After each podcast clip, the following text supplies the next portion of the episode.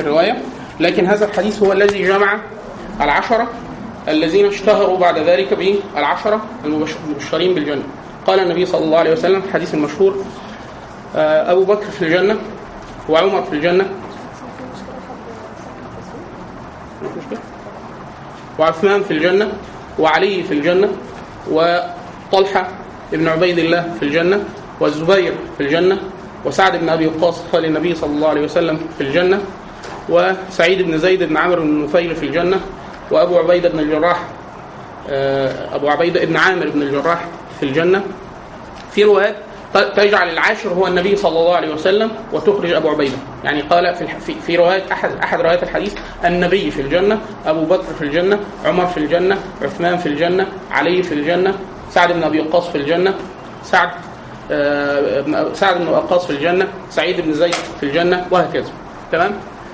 ثالث آه، العشر المبشرين هو عثمان بن عفان آه، أمير المؤمنين أمير البررة وقتيل الفجرة كما يقال عنه وهو آه، آه، من أجل أصحاب النبي صلى الله عليه وسلم وممن شهد لهم في عدة أحاديث منفصلة بالجنة صراحة بالجنة صراحة.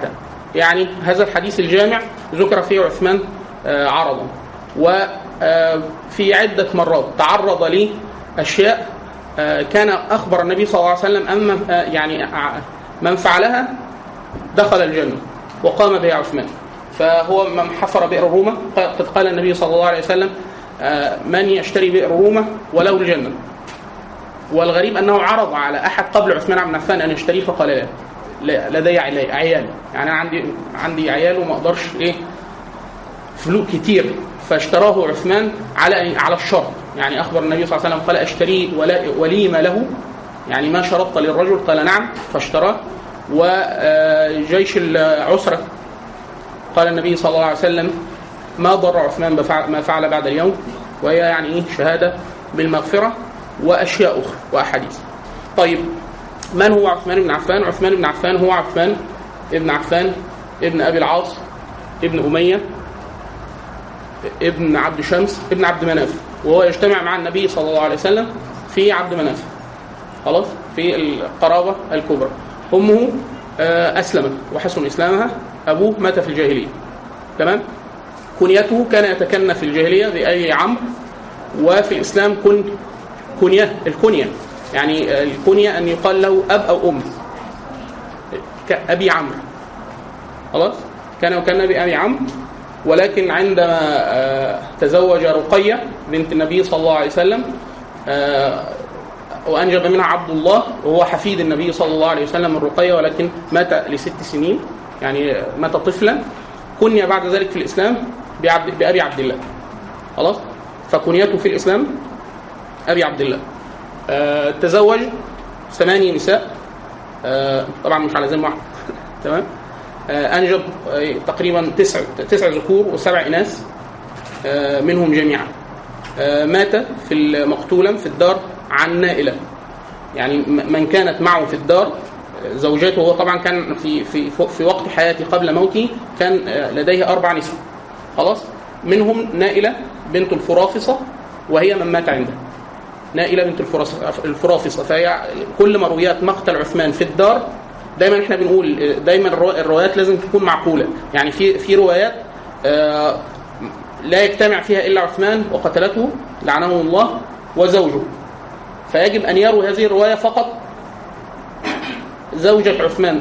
تمام؟ فكل المرويات عما حدث في الدار في مقتل عثمان من مرويات نائلة بنت الفرافصة وهي من آخر زوجات عثمان بن عفان رضي الله عنه وعنها. تمام؟ طيب. لقبه هو يلقب بذي النورين آه، لأنه يقال ما اجتمع تحت رجل واحد منذ آدم حتى النبي صلى الله عليه وسلم بنتي نبي إلا عثمان بن عفان. فذو ذو النورين هي رقية وأم كلثوم آه، بنتي النبي صلى الله عليه وسلم.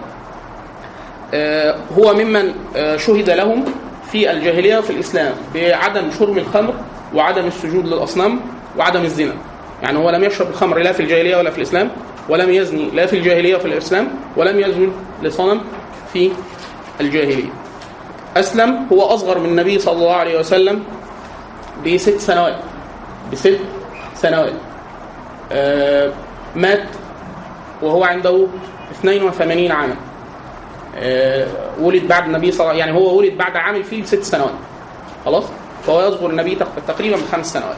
توفي على 82 على خلاف. يعني هو في مختلف في سن وفاته إلى أكثر من 14 قول عند أصحاب السير. لكن الراجح إن هو مات على 82 سنة. سنه كان لما كتب 82 سنة. ست سنوات. تمام؟ آه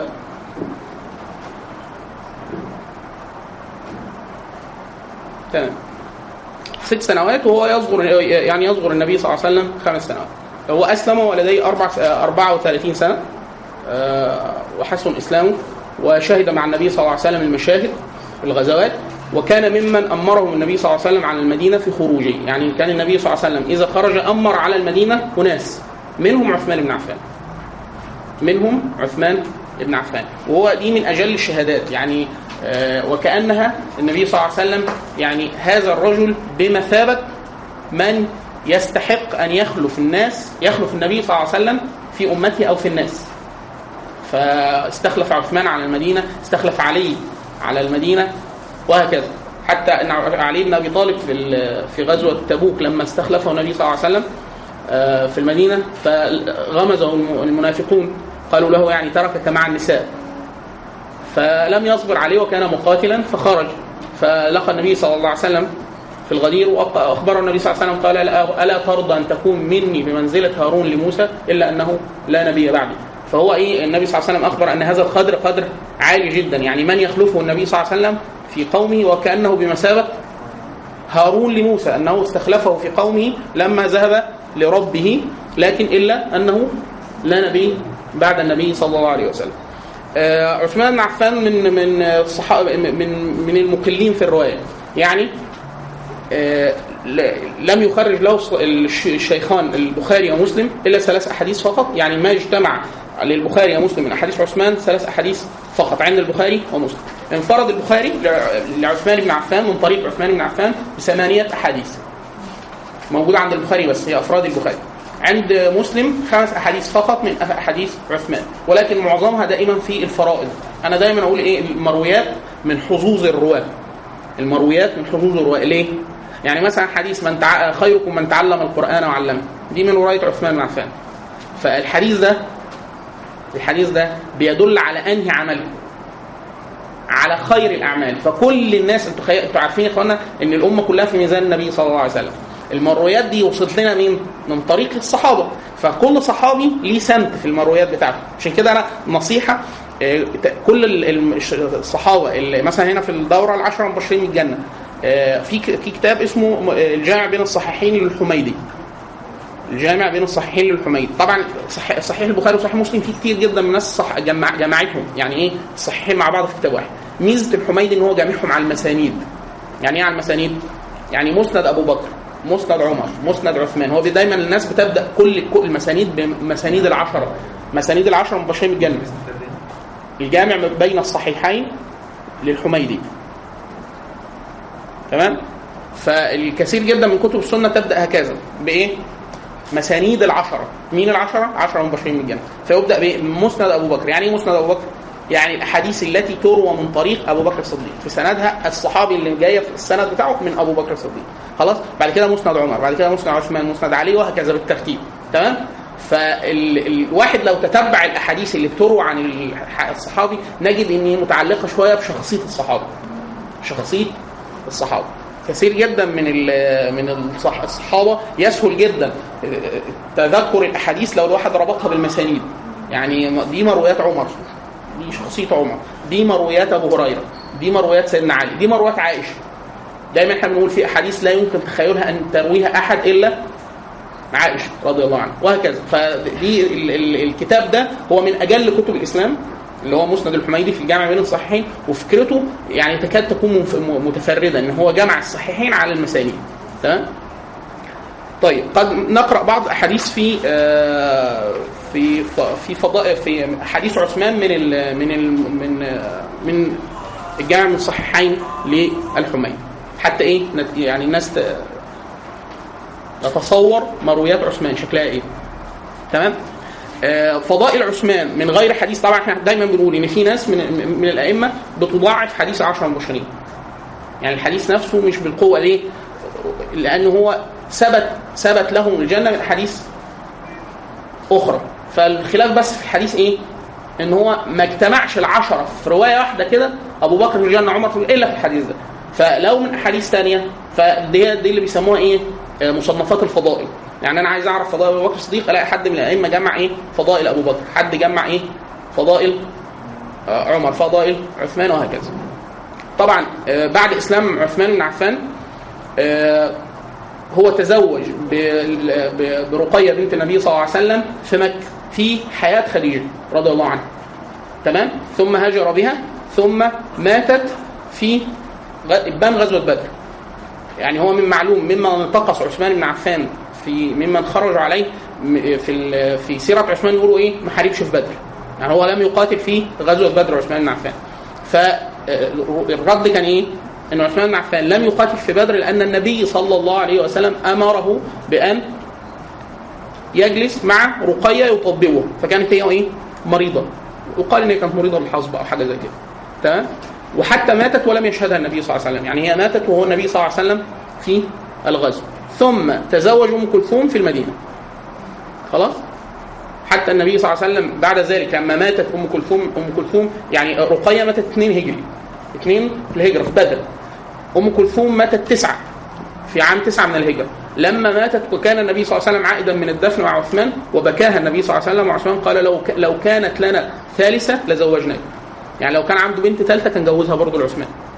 خلاص؟ ودي من من من أجل فضائل عثمان بن عفان. إن النبي صلى الله عليه وسلم اخواننا الأمة كتير والصحابة كلهم يعني كلهم نجوم يعني. فالنبي صلى الله عليه وسلم لما السيدة رقية جوزها له ماتت. خلاص؟ جوزه ام كلثوم ماتت. قال له لو واحدة معايا واحدة ثالثة كنت جوزها لك هنا برضه. اللي هو إيه؟ ده هذا هذا الرجل يعني إيه؟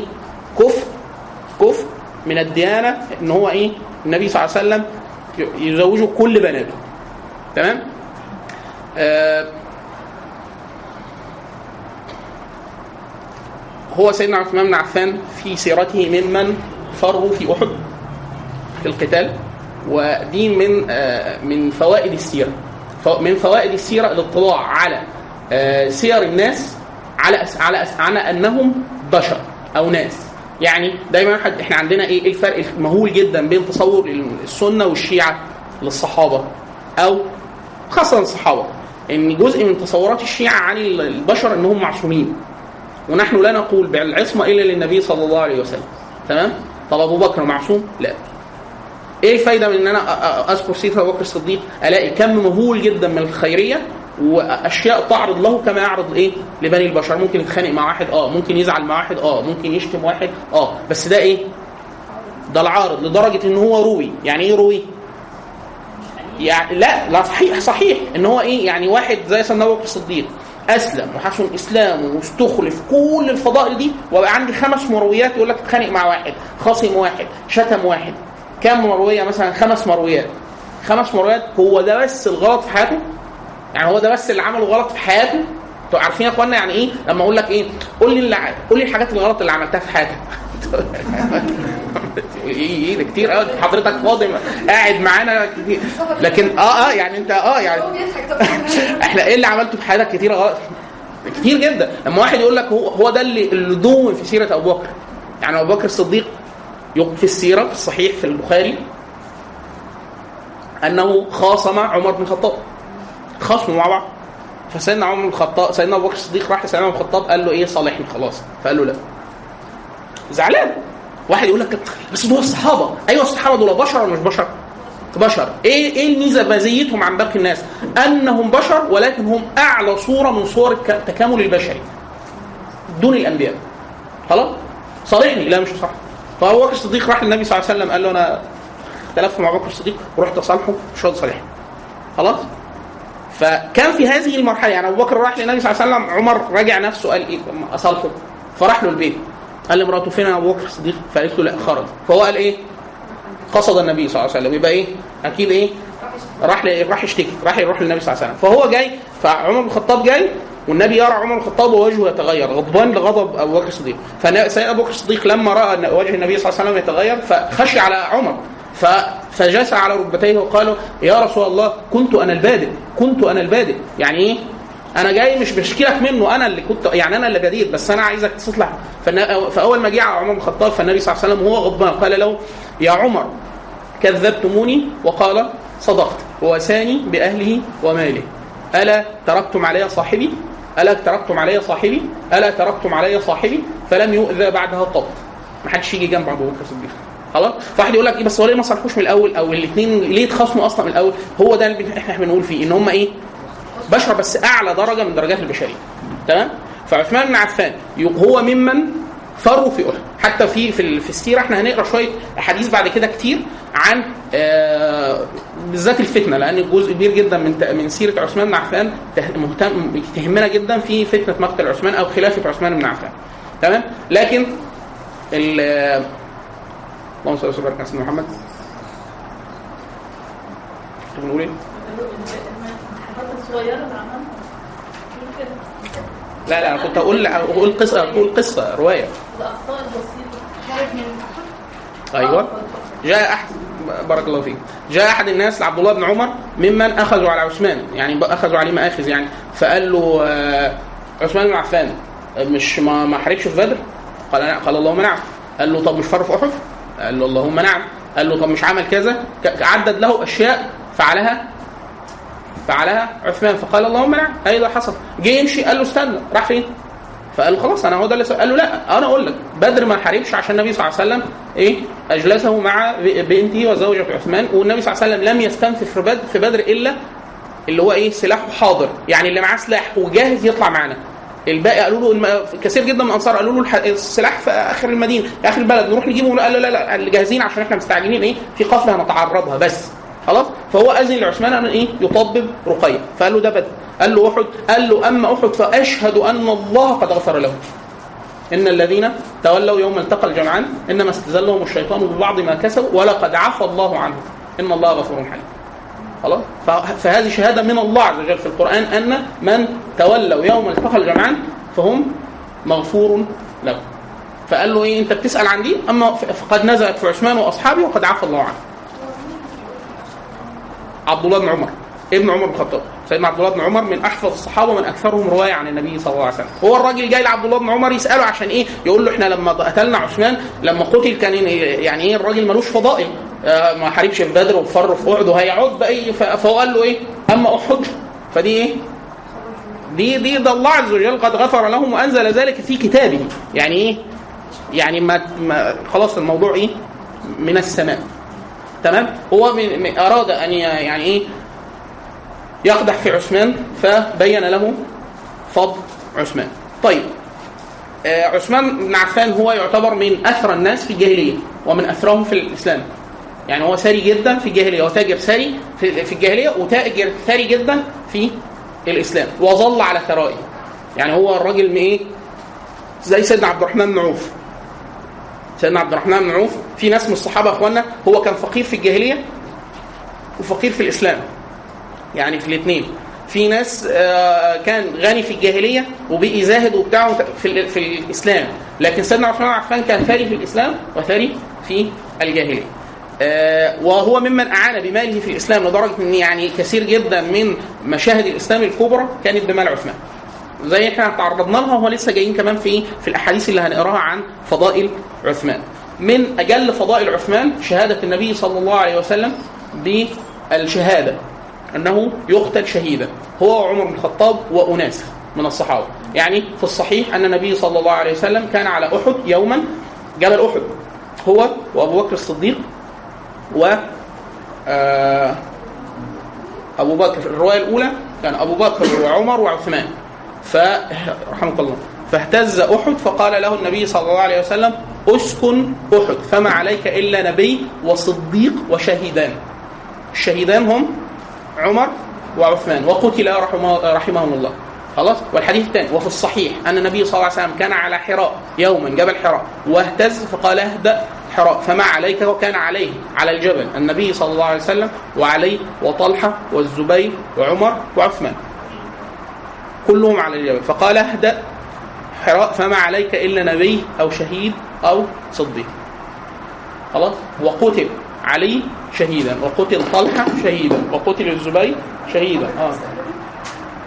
مروحة ف فالنبي هو النبي عليك إما عليك نبي فهو النبي وعليك صديق وهو هو أبو بكر الصديق أو شهيد فعلي قتل شهيدا قتله الخوارج و آه، طلحة والزبير قتل في الفتنه في الهرج و آه، عثمان وعمر قتل في الخلافة. قتل هذا أبو الأولى المجوسي وقتل هذا جبل ابن الأيهم اللي هو قاتل عثمان لعنه الله. تمام؟ طيب آه عثمان بن عفان في في في, في رواية عن سيدنا سعد بن أبي وقاص يقول وقد رأيتني وأنا سابع سبعه يعني كان سبع الإسلام. سبع الإسلام يعني إيه؟ هم سبع الإسلام المسلمين كلهم اللي على الأرض سبعه هو واحد منهم فهو إيه؟ سبع الإسلام. سيدنا عثمان كان ربع الإسلام. سيدنا عثمان بن عفان كان رابع من أسلم من الرجال. رابع من أسلم من الرجال يعني كان أبو بكر الصديق وسيدنا علي وسيدنا زيد بن حارثة. رابعهم آه، عثمان بن عفان. والغريب إن ستة أو ستة أو أكثر من العشرة المبشرين من الجنة هو الذي دلهم على الإسلام هو أبو بكر الصديق. يعني أبو بكر الصديق باب. آه اللي هو إيه زي كل الناس اللي أسلموا دول هم 10 مبشرين الجنة. هو اللي أدخلهم الإسلام هو سيدنا أبو بكر الصديق. منهم عثمان بن عفان. آه، في رواية معرفش يعني يعني ضعيفة بس إيه ممكن يعني إيه يستأنس بها في مثل هذا أن عثمان بن عفان ممن سمعوا بالهواتف. أنتوا عارفين إن في الكثير جدا كانت الجن تخبر بقدوم زمن نبي في آه، في إبان آه، نبوة النبي صلى الله عليه وسلم. فممن سمعوا بهذه بمثل هذه الهواتف عثمان بن عفان يقال له في في- مجيئه من رحلة التجارة في الشام سمع بهاتف أنه قد أظلكم أو قد ظهر محمد صلى الله عليه وسلم. حتى عاد وأسلم عاد وقدم على النبي صلى الله عليه وسلم وأسلم. لكن في في هذه المرويات يعني إيه؟ يعني إحنا دايما إيه الحاجات اللي فيها سير أو فضائل أو بتاع بيبقى عايزين حاجة إيه؟ تنعقد عليها يعني حاجة حاجة متماسكة يعني. طيب آه، الس- السيدة رقية والسيدة أم كلثوم من من طرائف من طرائف ال- الأقدار من طرائف الأقدار. أن هم الأول كانوا متجوزين مين؟ السيدة رقية كان عتبة آه، ابن أبي لهب. والسيده أم كلثوم عتيبة ابن أبي لهب. الاثنين. ولم يدخلا بهما. يعني هم كتبوا اتجوزوا يعني خلاص ا- ا- اتفقوا إنهم هيتجوزوا. ثم نزلت في أبي لهب تبت يد أبي لهب وتب فأم أم أم أم عتبة وعتيبه قالت لهم طلقوا أولاد محمد بنات محمد. وكان يعني إيه سبحان الله العظيم هو يعني إيه يعني فضل الله يؤتيه ما يشاء. ابو لهب ده عم النبي صلى الله عليه وسلم والبنات راحوا طبعا أول واحد طبعا أول يعني سيدنا عثمان أول ما عرف إن بنات النبي صلى الله عليه وسلم طلقوا من هو تقدم لمين؟ رقية وتزوجها في حياة خديجة كما آه، ذكرنا في في آه، في مكة تمام؟ طيب آه، سيدنا عثمان عفان من ف... من من من مما ينفرد به عثمان بن عفان أنه من ممن آه، أصحاب الهجرتين. إحنا كتير جدا من الصحابة أدركوا الهجرة الثانية. وفي منهم لم يدرك الهجرة أصلا. ما هاجرش. خلاص؟ يعني بعد الفتح بعد فتح مكة في ناس كتير جدا أسلمت. كتير جدا. فانا في ناس قالوا للنبي صلى الله عليه وسلم إيه؟ قالوا إحنا هنرجع مكة ونجي لك المدينة تاني. عشان ناخد ثواب الهجرة. فالنبي صلى الله عليه وسلم قال إيه؟ لا هجرة بعد الفتح. لا هجرة بعد ولكن يعني إيه؟ جهاد ونية. خلاص الهجرة دي تمت. يعني كان ليها غرض. فممن هاجروا الهجرتين الهجرة إلى الحبشة والهجرة إلى المدينة هو عثمان بن عفان. حتى أن النبي صلى الله عليه وسلم حديث في ضعف. يذكروا أهل السير. النبي صلى الله عليه وسلم قال أو يعني ثاني من هاجر بأهله في الله بعد لوط عثمان بن عفان. هاجر بأهله يعني هو لم يخرج يعني ده خرج وإيه و- وأهله وولده وكذا. تمام؟ لا الإسلام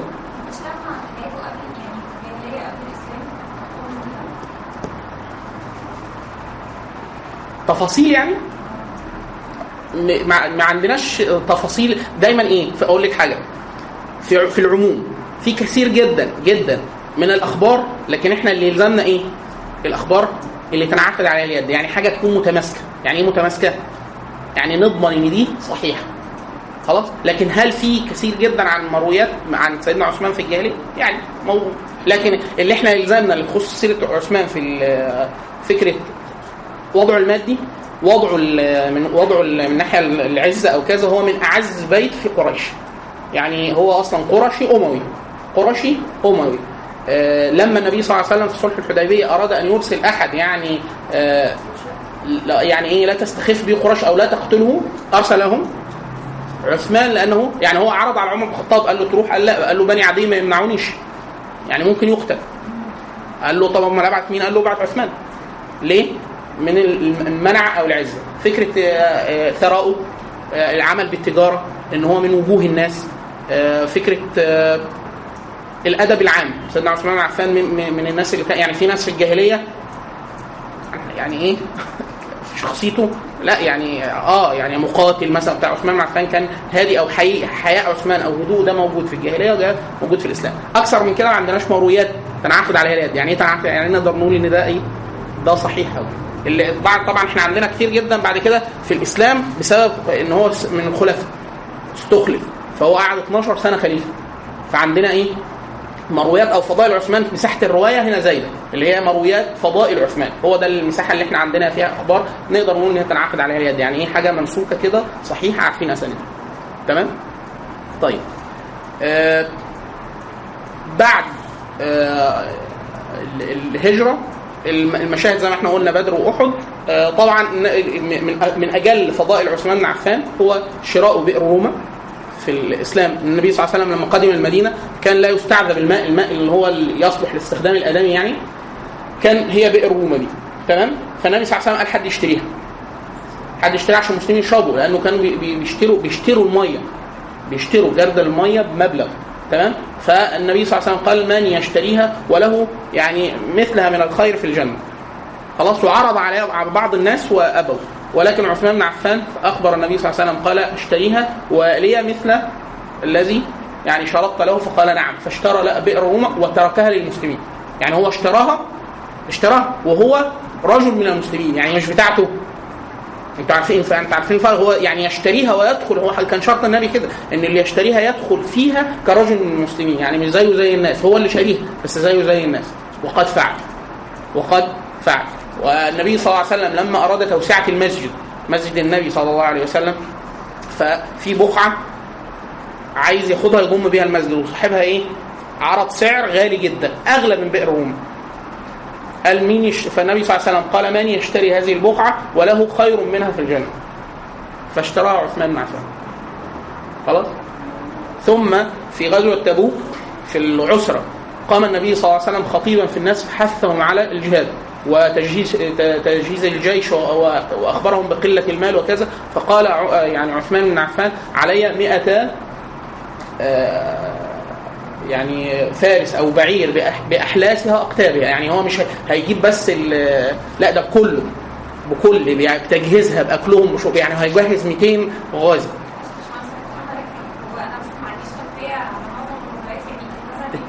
الترتيب؟ ماشي أقول لك المشكلة في الاحداث الغير حاضر. حاضر. غزوة تبوك من من أواخر الغزوات التي غزاها النبي صلى الله عليه وسلم بنفسه. تمام؟ وكانت بعد فتح مكة وبعد غزوة حنين. النبي صلى الله عليه وسلم بعد ما استقر له الأمر بعد فتح مكة علم أن الروم قد تجتاح المدينة. ال- يعني الروم وطبعا كان إيه الوقائع اللي بين المسلمين والروم؟ أن النبي صلى الله عليه وسلم أرسل رسولا للغساسنة الأمراء الأمراء العرب الخاضعين للروم في الشام. فقتلوا رسول رسول الله صلى الله عليه وسلم. الرسول وكانت الرسل لا تقتل حتى لا في الجاهليه ولا في الإسلام. فقتلوه فأخرج النبي صلى الله عليه وسلم يعني عدد من الصحابة في لأنه يثأروا لمقتل رسول رسول الله صلى الله عليه وسلم من الغساسه فلما أدرك هذا الجيش اللي هو غزوة مؤتة أدرك قد أمر النبي صلى الله عليه وسلم عليهم أربع أشخاص الراية لفلان فإن قتل فالراية لفلان فإن قتل الراية لفلان وقتلوا جميعا في غزوة مؤتة. كلهم منهم جعفر ابن عم النبي صلى الله عليه وسلم جعفر الطيار. خلاص؟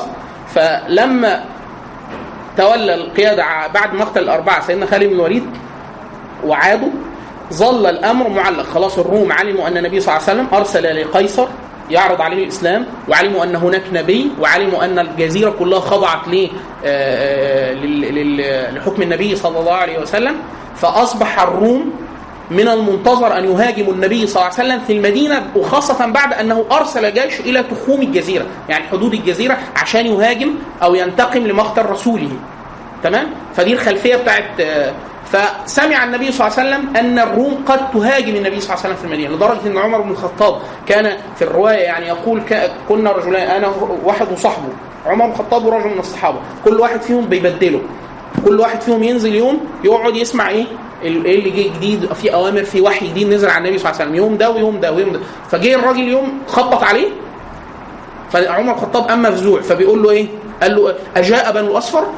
يعني كانوا متصورين الروم ممكن في أي يوم تهاجم. كان العرب تكني الروم ببنو الاصفر معرفش عشان شعرهم يمكن ولا عشان وشهم كله أصفر في بعضه تمام؟ فكان إيه؟ هم على.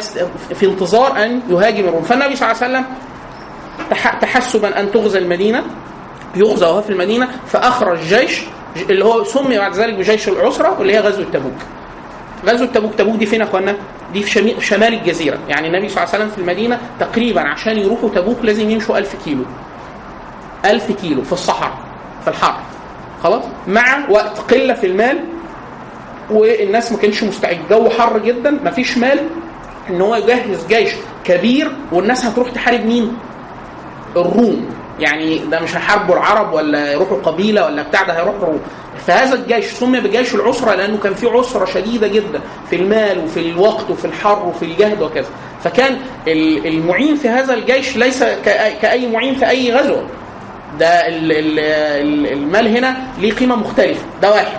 اثنين إن كثير جدا تحدث الناس والمنافقين أنه يظن محمد أن قتال العرب كقتال بني الاصفر يعني إيه محمد فاكر إيه؟ إن هو عشان كسب العرب هيبقى الروم زيهم كده إيه؟ ينفعوا يكسبهم. فكانت الغزوة إيه؟ محاطة جدا ب ونزلت فيها أجل صور الإسلام في.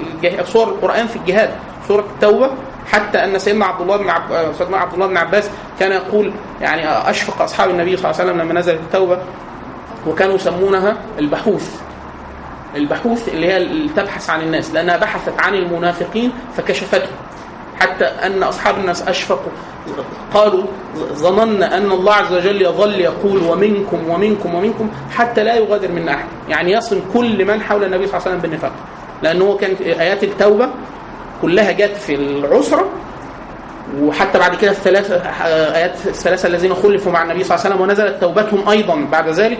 ال- ال- الصورة كلها نازلة في أخبار المنافقين الذين تعللوا للنبي صلى الله عليه وسلم بعلل حتى لا يغزوا مع النبي صلى الله عليه وسلم في العسر فهي من أجل أحاديث يعني أجل صور الإسلام في الجهاد وهي من آخر أحاديث آخر الصور التي نزلت في أحكام الجهاد في الإسلام.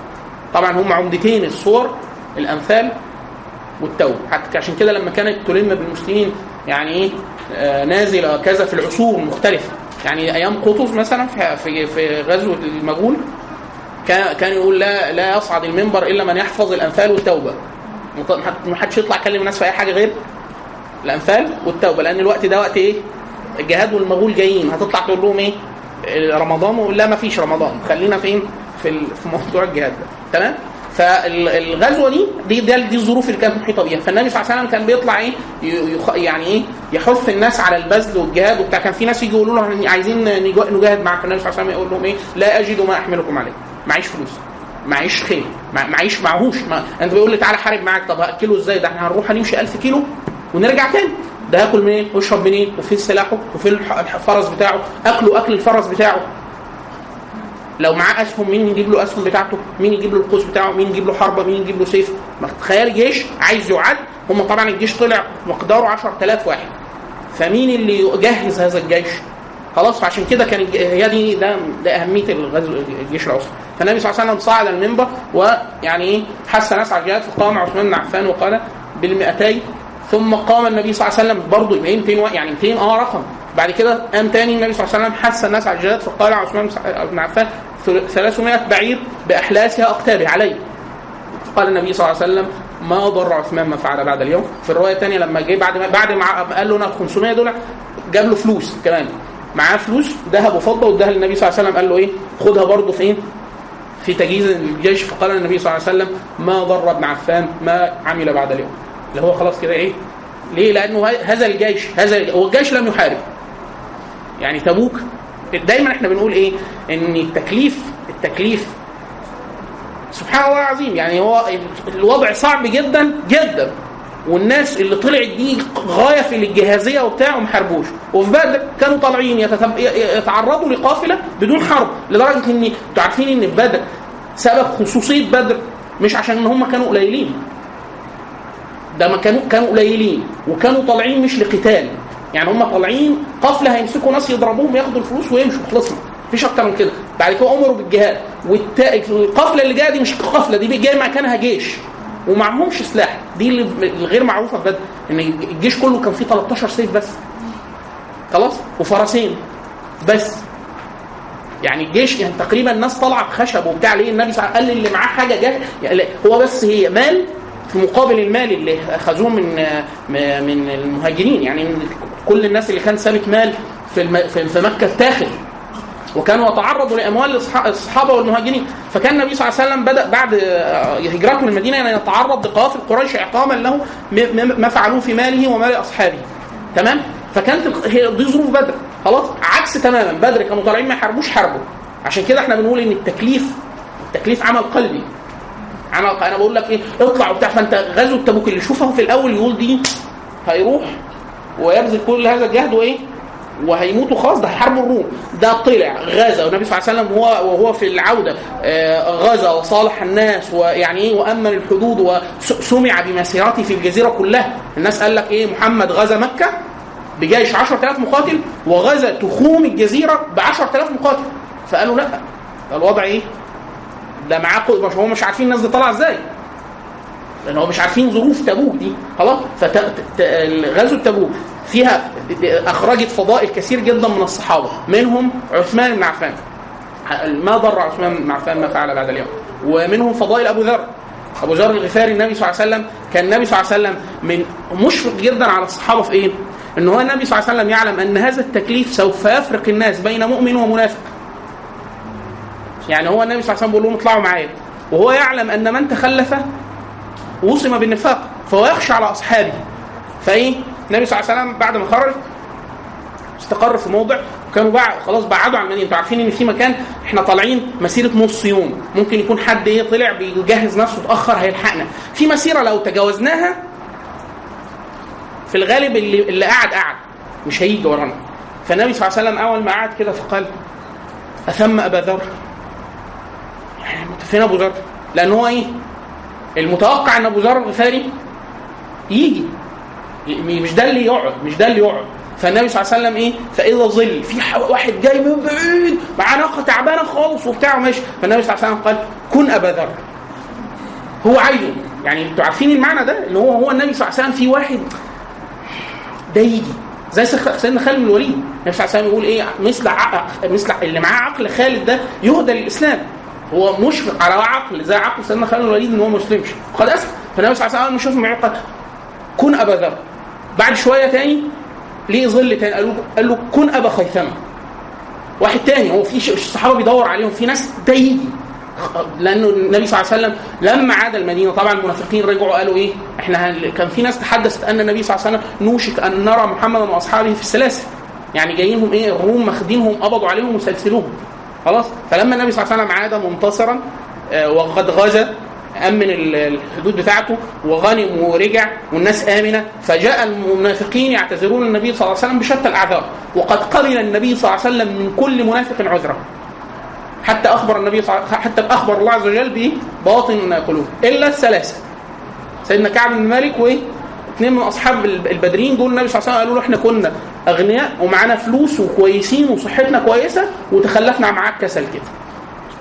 قال لهم طب وحتى لدرجة إن سيدنا كعب بن مالك قالوا له قول للنبي أي حاجة هيصدقك ما هو قبل فقال لا والله. لا أنا ما اكذبش النبي أنا افرض كذبت عليه دلوقتي وصدقني. ما أنا بعد شوية هيجي جبريل يقول للنبي صلى الله عليه وسلم ده منافق ده منافق. لا أنا أقول له الحقيقة. وقد نجاه الصدق. حتى نزل نزل ذكره في القرآن. وعلى الثلاثة الذين خلفوا. يعني نزلت توبتهم من فوق سبع سماوات حتى النبي صلى الله عليه وسلم قال له إيه؟ أبشر بخير يوم. آه يعني إيه؟ آه ده أنت ده يعني من منذ أن ولدتك أمك ده أحسن تخيلوا رب العزة من فوق سبع سماوات يذكر عبد له على الأرض. هذا الكوكب غير المرء في الكون إن هو إيه؟ يقول الثلاثه دول أنا تبت عليهم. والباقي منافقين. خلاص فلما يجي عثمان بن عفان في كل هذا الجو بتاع الكتاب ثم يقول النبي صلى الله عليه وسلم ما ضر عثمان؟ ما فعل بعد اليوم. خلاص؟ ودي من أجل فضائل عثمان بن عفان. ثم ماتت عنه طبعا أم كلثوم ثم تزوج بعد ذلك ست نساء. فاختة وفاطمة وأم البنين و اسمها إيه؟ نائلة. ونائلة من ما- يعني اللي هي إيه؟ قتل آه، في خلافته في في داره. طبعا إحنا بإيه؟ ما في حياة بنات النبي؟ ما معاهم؟ لا. اتجوز لا اللي جا... لا اتجوز اللي هو اللي هو اللي, اللي, لم اللي أمر بأنه لا يجمع مع بنت النبي صلى الله عليه وسلم أحد علي. علي بن علي. علي ليه؟ حديث البخاري أن علي بن أبي طالب خطب بنت أبي جهل. خطبها وهو متجوز سيدة فاطمة. فسيدة فاطمة راحت للنبي صلى الله عليه وسلم قالت له قالت له إيه؟ وهي زعلانة. قالت له إيه؟ يزعم قومك أنك لا تغضب لبناتك. يعني إيه؟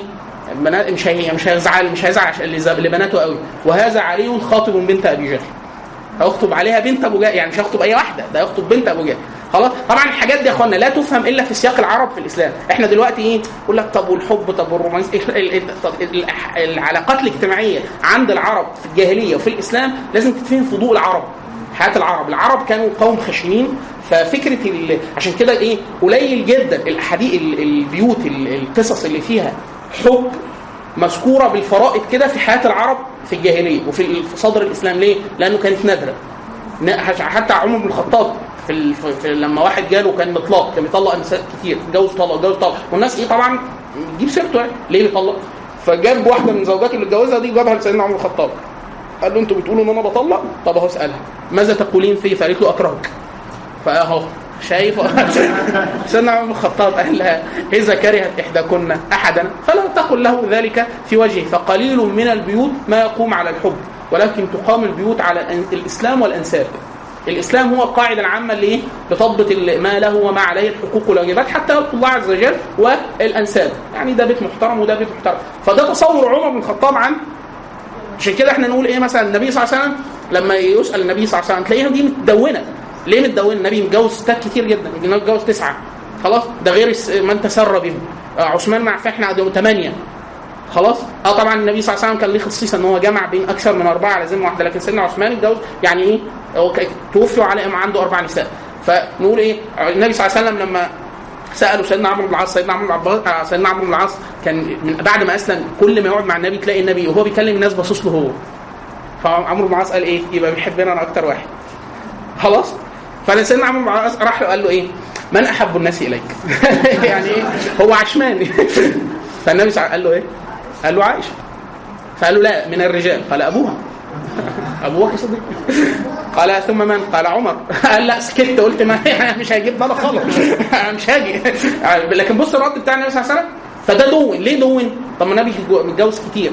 لا لما يقول من أحب الناس إليك؟ فيقول عائشة فدي حاجة ندى خلاص؟ أحب نساء عمر ليه كان عاتكة رضي الله عنها فكان يقول لك عمر كان بيحب بيحب عاتكة. طب ما هم في صحابة كتير متجوزين. لا الوضع ده مختلف. عشان كده إيه العرب اللي هو إيه حديث عمر بن الخطاب لما قتل آه، أخوه زيد بن الخطاب اللي قتله جه سيدنا عمر بن الخطاب في خلافته. وهو قتل سيدنا زيد في الفتنة في ال- في حروب الردة. واسلم وحسن إسلامه. بقي مسلم خلاص تاني. راح لسيدنا عمر بن الخطاب قال له هات الراتب. بيت المال كل المسلمين لهم راتب من بيت المال زي دلوقتي كده. تمام؟ فقال له إيه؟ عمر بن الخطاب قال له قات أنت قاتل زيد بن الخطاب؟ قال له قال له ان استطعت أن تأخذ المال ولا تأتيني أو لا اراك يعني فافعل. يعني لو ما تورينيش وشك أحسن. بس هياخد فلوسه. فالقائد زي ما الخطاب قال له ده ينقصني شيء من حقي؟ يعني أنت هتاخد حاجة من الراتب ولا بتاع قال له لا. ما أقدرش يعمل له كده. ليه؟ الإسلام. قواعد الإسلام بتقول إن هو مسلم ليه راتب ياخده. ما هو إيه؟ ما هيعمل له إيه؟ بس هو قتل أخوه ده قتله وهو مرتد وأسلم فالإسلام بيجب من قبله خلصنا. ف... فقال له خلاص اذا لا تبكي على الحب إلا النساء. هو قال له كده. اخو اللي هو إيه؟ ده ده ده تصور العربي اللي هو إيه؟ مش مش هتحبني؟ أنا مش عايزك تحبني. أنا عايز فلوس. عايز المرتب خلاص فده تخيل إيه؟ عام. عشان كده إحنا لما نذكر في ال في الأحاد في كده في ال في ال- في العام فلان النبي صلى الله عليه وسلم كان بيحب السيدة عائشة. فلان نعرف إن ده حاجة حاجة كده إيه؟ حاجة خاصه حديث آه، آه، اسمه إيه؟ الصحابي آه، مغيث. مغيث وبريرة. مغيث ده, اتسجلت النبي صلى الله عليه وسلم مغيث وبريرة دي خلعته قالت له أنا ما طلقني. فطلقها وكان بيحبها جدا. فالقصة دي اتدونت وصلت لنا. ليه؟ غريبة.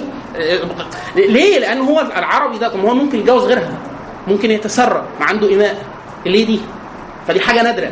حاجة حاجة لدرجة إن هو كان يمشي وراه في الشارع ويبكي عايز يرجع- يرجعها تاني. لغاية ما النبي صلى الله عليه وسلم راح راح توسط ليه؟ قال لها إيه؟ مغيث اتجوزيه فقالت له يعني أنت آمر ولا يعني أنت وسيط؟ فالنبي قال لا أنا مش آمر. يعني امورها ليه دي, دي أمور قلبية مالوش دعوة فقالت له لا. يعني لو أنت مش خلاص أنت بتتوسط له أنا مش مش هتجوزه تاني. فكان النبي صلى الله عليه وسلم يتعجب من حب مغيث لبريرة وبغض بريرة لمغيث فدي حاجات بتتسجل كده عندنا إن هو إيه؟ حاجة نادرة على طوائع العرب لأنه إخواننا تخيل ده ده راجل ده راجل مقاتل راجل بدوي راجل خشن فالموضوع مش إيه؟ الكلام الرقة جات لهم بعد الإسلام. عشان كده إحنا عندنا ممكن معظم الغزل ال- ال- ال- ال- العذريين الشعراء العذريين الحب العذري جاي منين؟ كلمة عذري؟ من البلد بتاعتهم اسمها عذرة. عذرة دي هي دي اللي طلعت كل بقى إيه آه، جميل بوسينة كثار عزة مجنون ليلى دول كلهم طالعين من بلد واحدة وكانوا مشهورين جدا بإيه؟ بالغزل والرقه على أساس إن ده إيه؟ ده ده عارض إيه إيه إيه راجل ويعني ورقيق يعني ليه هيجيله يجيله منين؟ ده كان غريب على طبع العرب في الإسلام كانوا بيعدوا البنات فده ده تصور واحد ده ممكن يكون عاطفي عاطفي منين؟ مش هيجيله عاطفة خالص ده بيقتل بنته. مش هيحب حد تاني. خلاص عشان كده في في, في الإسلام. ودول كلهم في الأمويين يعني في صدر الإسلام اللي هم كثير عزة مجنون ليلى جميل بثير كل دول في الإسلام. آه لما واحدة بجاريه سمعت واحد بيسأل واحد بيقول له من أين الرجل؟ فقال له من قوم إذا عشقوا ماتوا. فالجارية لما سمعت كده قالت إيه؟ عذري ورب الكعبة. يبقى ده أكيد منين؟ من من البلد اللي بتيجي بتجيب الشعراء اللي هم بتوع إيه؟ الشعر آه الحب والر- والرقة وكذا. ولكن كان المدرسة كلها اللي هو اللي هو الغزل العفيف. يعني كانوا يح- يحبون ويجاهرون بذلك مع العفة. ودي من من من خصائص من خصائص الإسلام إن هو جه رق رقق قلوبهم وفي نفس الوقت إيه؟ حافظهم من فحش الجاهلية. تمام؟ طيب. آه ماشي. أنا حابب إن نشوف آه مجموعة من الأحاديث.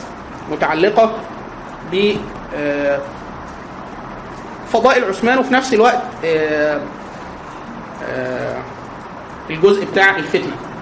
آه طبعا إيه لسؤال أختنا بعد النبي صلى الله عليه وسلم واستخلف أبو بكر الصديق عامين. السنتين دول كانوا معظمهم قضوا في حروب الردة وابتداء الفتوح. الفتوح اللي هو إيه بدء فتح ال- الشام ومصر وال- والعراق اللي هو الامبراطورين إمبراطورية فارس وإمبراطورية الروم. في خلافه عمر بن الخطاب تم فتح العراق وتم فتح الشام وتم فتح مصر. تمام؟ في خلافة عثمان بن عفان أبو بكر الصديق قعد سنتين عمر بن الخطاب قعد 10 سنوات ثم قتل قتله آه، اسمه آه، أبو لؤلؤة المجوسي الفارسي في المدينة ثم استخلف عثمان بن عفان لمدة 12 سنة. تمام؟ طيب كيف آلت الخلافة لعثمان؟ بن عفان؟ في خلافة أبو بكر الصديق سيدنا أبو بكر ودي من من مناقب عثمان بن عفان إن أبو بكر الصديق لما حضره المرض مرض الموت فخشي أن يترك الأمة بلا خليفة. فأحضر عثمان بن عفان وكان من الكتبة القلائل. يعني أنتوا عارفين إن عدد الناس اللي كانت بتجيد الكتابة في الجاهلية قليل وفي الإسلام كانوا قليلين. على أن على أن النبي صلى الله عليه وسلم حض المسلمين على تعلم الكتابة لكن عدد الناس اللي كانت بتكتب إيه؟ ظل قليلا. منهم عثمان بن عفان. فسيدنا أبو بكر الصديق جاب سيدنا عثمان عفان قال له إيه؟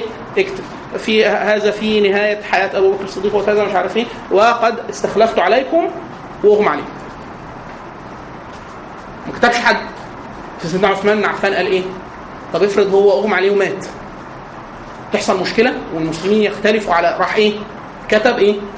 عمر بن الخطاب قال هو شكله كده يعني إيه؟ لأن الترتيب الترتيب ده اخوانا ترتيب ترتيب فضائل. يعني إيه فضائل؟ كتير جدا من الرواة لما يقولوا إيه كثير ما سمعت النبي صلى الله عليه وسلم يقول إيه خرجت أنا أبو بكر وعمر وأتيت أنا أبو بكر وعمر. النبي صلى الله عليه وسلم كان بيحدث الناس مرة بكذا فيقول إيه فتكلمت البقرة فقالت واحد راكب بقره فالبقرة قالت له إيه أنا لم أخلق لهذا. يعني أنا أنا مش مش مخلوق إن أنا إيه الحصان والحاجات الثانية هي البقر ده الحاجة ثانية فواحد وهو سامع النبي صلى الله عليه وسلم قال له سبحان الله بق- بقرة تتكلم؟ يعني إيه؟ مستغرب. فالنبي صلى الله عليه وسلم قال له أنا أؤمن بهذا وأبو بكر وعمر ولم يكونا ثم. يعني أبو بكر وعمر مش قاعدين بس النبي صلى الله عليه وسلم مين اللي واثق يقينا إن لو قالوا له هيقولوا له آه آه بارك ينفع. ما دام النبي قال كده ينفع مين؟ أبو بكر. فقال له إيه؟ أنا أؤمن بهذا وأبو بكر وعمر. ودي فدي من يعني إيه؟ اللي هم دول فكتير جدا. فعثمان بن عفان مش محتار قوي.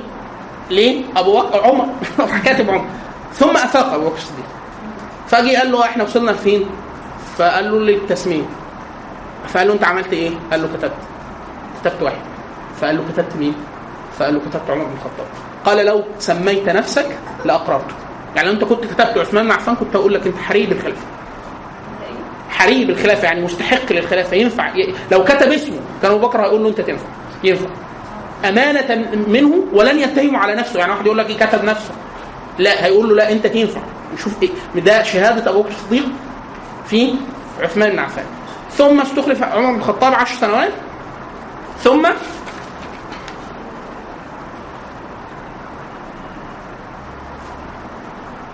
هو ليه إحنا الوقت قدامنا قد إيه؟ نخلص 8 ونص؟ ماشي. يعني إحنا لسه تمام ف استخلف عمر 10 سنوات ثم بعد خلافه عمر بن الخطاب في لما طعن دخلت عليه إيه؟ حفصة بنته وزوجة النبي صلى الله عليه وسلم طبعا الناس إيه؟ تكلموا بأن عمر بن الخطاب مش هيستخلف يعني أبو بكر قال لهم إيه؟ الخليفة من بعدي عمر والناس بايعت لعمر بن الخطاب حتى هم الجيل الأول خوفوا أبو بكر ليه؟ لأنهم كانوا خايفين من عمر بن الخطاب أول ما عرفوا إن سيدنا أبو بكر الصديق هيستخلف عمر لا سيدنا عمر الخطاب صعب فراحوا لأبو بكر الصديق وخوفوه وهم كانوا عارفين إن هو يخ- يخشى الله عز وجل. فقالوا له إيه يعني ماذا تقول لربك إذا سألك عن عمر؟ فراح قام لهم قام يعني كان قاعد كده وتعبان هو فقام له قال بالله تخوفونني؟ والله لو سألني عن عمر. قل أقول لهم استخلفت عليهم خيرا. أحسن واحد فيكم. فسكت. لكن عمر صعب. عمر عمر ي- يتخ... فعمر الخطاب جه لما طعن وبتاع يعني آه، هيسيب. فمش هيستخدم فالناس ذهبت للسيده حفصه بنت عمر بن الخطاب وزوجة النبي صلى قالوا لها ده عم... الحق شكل عمر بن الخطاب مش هيستخدم. روحي كلميه. خليه زي أبو بكر ما عمل كده عشان الأمة ما تختلفش. فلما كلمت عمر بن الخطاب بص يا قال لها إيه؟ قال لها إن أستخلف فقد استخلف أبو بكر. خلاص؟ وإن أترك فقد ترك النبي. سيدة حفصه بتقول إيه؟ بص هو ما قالش غير كده. هو ما قالش غير كده. فحفصة مشي فقالت إيه؟ ف فلما رأيته ذكر النبي صلى الله عليه وسلم فعلمت أنه لا يدع فعل النبي صلى الله عليه وسلم لفعل أحد كائنا من كان. يعني هو قال لها أبو بكر عمل كذا والنبي عمل كذا يبقى هو يختار مين؟ يبقى أكيد ما دام جاب النبي في السيرة يبقى إيه؟ لن يترك فعل النبي صلى الله عليه وسلم ولم يستخلف. يعني مش قال لها إيه؟ نستخلف أبو بكر سلف صالح يعني هم أبو بكر وخير وكذا واستخلف وإن اترك قد ترك النبي صلى الله عليه وسلم فقالت له إيه فما رأيته. ذكر النبي صلى الله عليه وسلم إلا علمت أنه لن يترك فعل النبي صلى الله عليه وسلم لفعل كان احد وقد كان. قال إيه؟ إن كان أبو ع- آه، آه، أبو عبيده بن الجراح حي كنت إيه؟ وليته. كنت كتبت أو استخلفت. فإن سألني بص أخوانا هو تفكيره كله فين؟ فإن سألني الله عز وجل عن أبو عبيدة أقول سمعت رسولك يقول أبو عبيدة أمين الأمة. لكل أمة أمين وأمين هذه الأمة أبو عبيدة الجراح. فأنا سمعت إن النبي بيقول ده أمين الأمة فأنا وليته. أنا كده إيه؟ فانا لما مفيش ابو عبيدة فهو في السته التي توفى النبي صلى الله عليه وسلم عنهم وهو حي واستثنى سعيد بن زيد. سعيد بن زيد بن عمرو بن نفيل هو الوحيد اللي كان عايش استثناء ما جابوش. لم يحضر القسم ليه؟ حد حد عنده خبر في السيرة؟ ما حضرت يعني سيدنا أبو عمر قال إيه؟ قال اللي اللي إن يحصل ما بينهم انتخاب يشوفوا مين ينفع من الستة دول مين اللي عايشين من من المبشرين بالجنة عبد الرحمن بن عوف ثاني من أسلم من الرجال سيدنا سعد بن أبي. سعد, بن أبي وقاص من عشر المبشرين وسابع سبعه أسلموا وخال النبي صلى الله عليه وسلم سيدنا علي بن أبي طالب وسيدنا الزبير وسيدنا طلحة و كان مش عارف مين كان عايش تاني معاهم لكن سته واستثنى سعيد بن سعد بن- ما ما ما ما- مش مداخل في في وعثمان ما- خلاص لكن ما ليه؟ لأنه من بني عدي من قرابة عمر بن الخطاب عشان الناس ما تتهموش إن قريبه. طلعوا منه. لأنه من بني عدي. هو سيدنا عمر بن الخطاب من بني عدي. هو الوحيد الاستثناء. والباقيين هم كلهم اللي اقتسموا به ثم جعل عمرو عبد الله بن عمر عبد الله بن عمر ابنه يحضر وليس له شيء. يعني قال لهم إيه يحضر التشاور وكذا عبد الله بن عمر وليس له شيء. يعني عبد الله بن عمر لو الناس قالت لا خلاص يبقى عبد الله بن عمر. قال لهم لا. عبد الله بن عمر ما يجيش. لأنه كان عمر الخطاب عنده السبتين يخليها ملك ويستخلف ابنه. هو كان وإن كان استخلف عبد الله بن عمر فهو حريم به يعني خليق إن هو يكون خليفه عدلا وعلما وكل حاجة. لكن الحق حقا وتبع لهم لا عبد الله بن عمر يحضر بس بس ما إيه ما الستة اللي تركوا كل واحد أوكل أمره إلى الآخر. يعني سيدنا الزبير قال إيه؟ أنا أمري لعلي. اللي يقول ع... اللي, يقولوا علي يمشي علي. وهكذا قعدوا الأمور تنقسم لغاية ما سيدنا عبد الرحمن بن عوف قال لهم إيه؟ أقول لهم أعرض عليكم أمر؟ آه. تكلوا الموضوع ليا. علي وعلي عهد الله عز وجل. أن يعني لا أألو جهدا في أن أنا إيه؟ أحقق العدل وأنصف فيكم أحسن واحد ترتضيه الأمة. قالوا له آه. قالوا له ال- إحنا. في الآخر الأمر استقر ما بين سيدنا علي وسيدنا عثمان يا ده يا ده حتى سأل عثمان يعني يقال ان عبد الرحمن بن عوف سأل الناس حتى سأل الفتيات في الخدور يعني الب... البنات اللي هم مش متجوزين يخش لهم البيوت يسألهم لو عرض عليكم علي ولا عثمان تقبلوا مين؟ قال لك. فلم أجد أحد يعني إيه يعدل عن عثمان أحد ليه؟ سيدنا عثمان بن عفان كان حليم وثري ولين فلما أي حد مع عثمان هيقول إيه؟ هيقولوا مين؟ لا عثمان. يعني زي سيدنا عمر بن الخطاب والنبي صلى الله عليه وسلم. النساء لما في موقف جاي سيدنا عمر بن الخطاب فإيه؟ زي ما تقولوا اللي كانت إيه؟ مش متحجبة قوي اتحجبت كل يعني لموا نفسهم قوي كده. فقال لهم يعني أنتوا خايفين منا مش مكسوفين أنا مش مكسوفين من النبي صلى الله عليه وسلم. قالوا له أنت إيه؟ أنت غليظ. النبي صلى الله عليه وسلم لو هيكلم حد هيكلمه بإيه؟ برقة يعني عمر الخطاب. الوضع مختلف تماما. فالناس قالوا لهم علي ولا سيدنا عثمان؟ هو أصلا لو كان أي حد على فكرة دي في العام أي حد مع عثمان كان عثمان برضه. ليه؟ فكرة الحلم والرقه الحلم والرقه خلاص؟ حتى لما لاموا عثمان بن عفان بعد كده هنيجي دلوقتي في في خلافته. قالوا له إيه؟ عمر الخطاب كان شديد مع الناس في المال. وأنت؟ ابتديت فقال عمر كان يمنعهم لله وأنا كنت أعطيهم لله. يعني ده واحد تاني إيه؟ ده تخيله مختلف تماما. سيدنا عثمان بن عفان إيه؟ يعني عمر الخطاب بيمنحهم لله. عثمان بيعطيهم لله. يعني كل واحد فيهم إيه هو في مراده لله عز وجل في الآخر. ولكن زي أبو بكر وعمر. في خلافة أبو بكر الصديق أنتوا المسلمين. وأنا أبو بكر الصديق. قال لك كل الناس تاخد مرتب واحد. كل الناس. كل واحد ليه أنت مثلا اللي إحنا بنسموه حد كفاية. أكلك وشربك ومواصلاتك وبتاع مش عارف إيه في الآخر كان مصاريفك 50000 جنيه في الشهر تاخدهم. ثابت من بيت مال المسلمين زي دلوقتي كده بالظبط. تمام؟ سيدنا عمر بن الخطاب لما تولى وهو أبو بكر عادل وعمر عادل وده تخي وده تخي كل حاجة قال لا والله لا أسوي من قاتل مع- نبي مع رسول الله ومن قاتل رسول الله. أنا اخلي خالد بن الوليد زي عمر بن الخطاب زي آه، مثلا سيدنا الزبير آه، أخلي آه، يعني ده حارب النبي فترة ده ده حارب مع النبي على طول. فقسم الناس على الفضائل قدم آل البيت آل بيت النبي صلى الله عليه وسلم أعلى الناس ثم وضع الناس ب بالهجرة والإسلام والفضائل. يعني قال لهم لا مش كل الناس زي بعض. فده إيه؟ دي ده فلسفة وده فلسفة. عثمان عفان لما جه بقى إيه؟ كل الناس تاخد يعني إيه؟ أكتر حاجة ممكن يديها للناس لدرجه إن أيام عثمان عفان يقول لك يعني إيه؟ مفيش مفيش حد مستحق للزكاة. أغنى الناس. يعني إيه؟ عمر بن الخطاب كان الموضوع إيه؟ ضيق عليهم. سيدنا عثمان كان إيه؟ يعني آه، لين مع الناس. طيب. كنا عايزين نقرأ حديث عن لا إحنا كنا الأول في حاجة قبل آه في خلافه في خلافه عثمان.